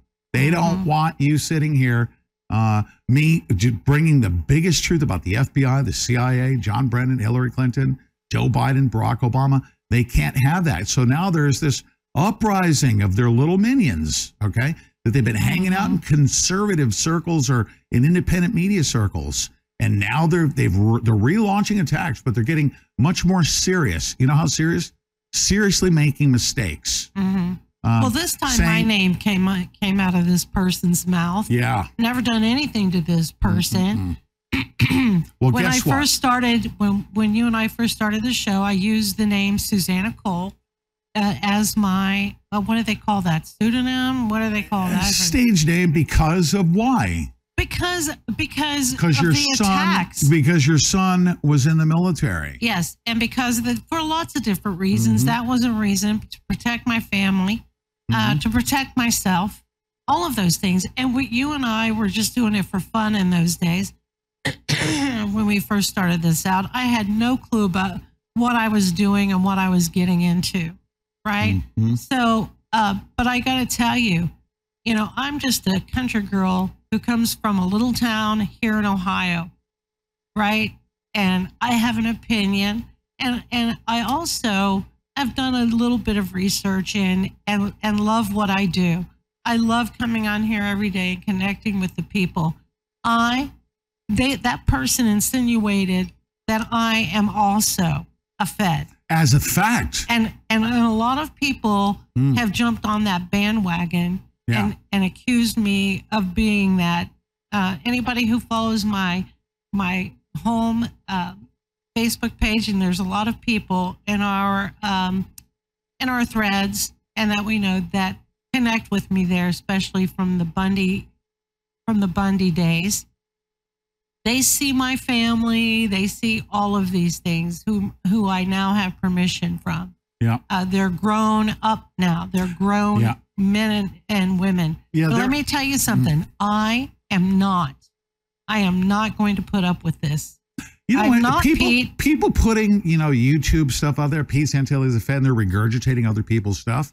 That's one thing. But Mm-hmm. when you go online and you say, "I know for a fact," Mm-hmm. and I read, you say that, that's called walking right into a defamation lawsuit. You better have information to back that up, and we're going to call you to the carpet. Yeah, we we're are. bringing you. We're dragging you into court.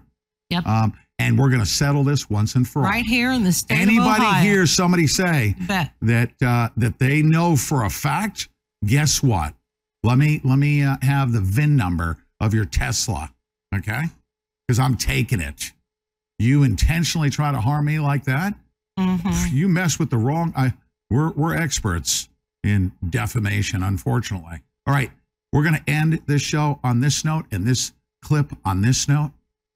And I, and I want to ask you, ladies and gentlemen, um, before I go, I just want to make absolutely certain you're going to tune in today. Christopher Wray, all right, is asking you for help. Ignore him and pay attention to my pleas for help, right? Uh, because I will not blow you up like the FBI does, like they did at the World Trade Center bombing in 1993 by providing real explosives to the bombers. The FBI did. It's in the court record. That is a fact. The FBI intentionally covered up uh, the I, I, just many different things. Um, the FBI, we need to send them some pillows. How do they sleep at night?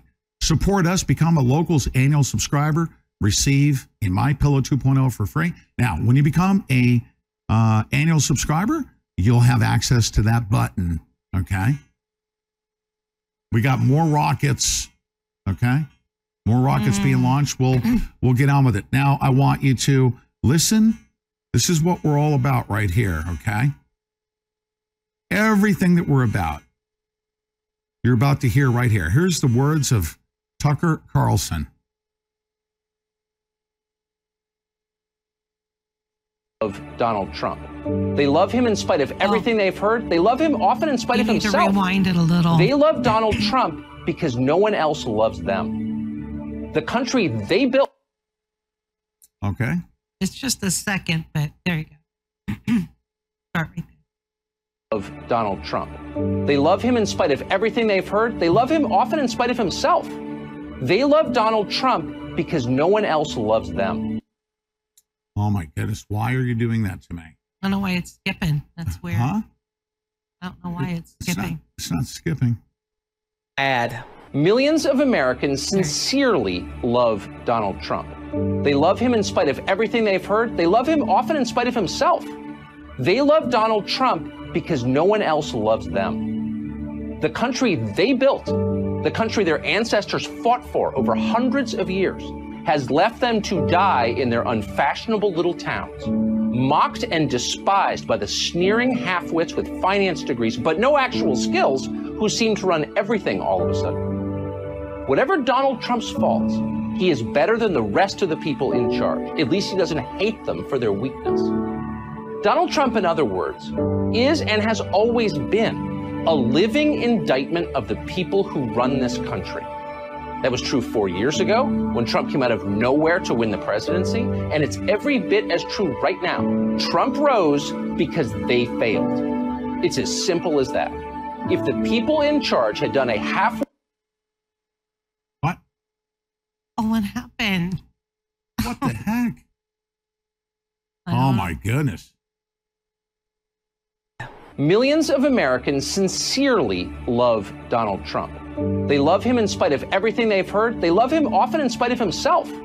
They love Donald Trump because no one else loves them. The country they built, the country their ancestors fought for over hundreds of years, has left them to die in their unfashionable little towns, mocked and despised by the sneering half-wits with finance degrees but no actual skills who seem to run everything all of a sudden. Whatever Donald Trump's faults, he is better than the rest of the people in charge. At least he doesn't hate them for their weakness. Donald Trump, in other words, is and has always been a living indictment of the people who run this country. That was true four years ago when Trump came out of nowhere to win the presidency, and it's every bit as true right now. Trump rose because they failed. It's as simple as that. If the people in charge had done a halfway decent job with the country they inherited, if they'd cared about anything other than themselves, even for just a moment, Donald Trump would still be hosting Celebrity Apprentice. But they didn't. Instead, they were incompetent and narcissistic and cruel and relentlessly dishonest. They wrecked what they didn't build, they lied about it. They hurt anyone who told the truth about what they were doing. That's true. We watched. America is still a great country, the best in the world, but our ruling class is disgusting. A vote for Trump is a vote against them. That's what's going on in this country.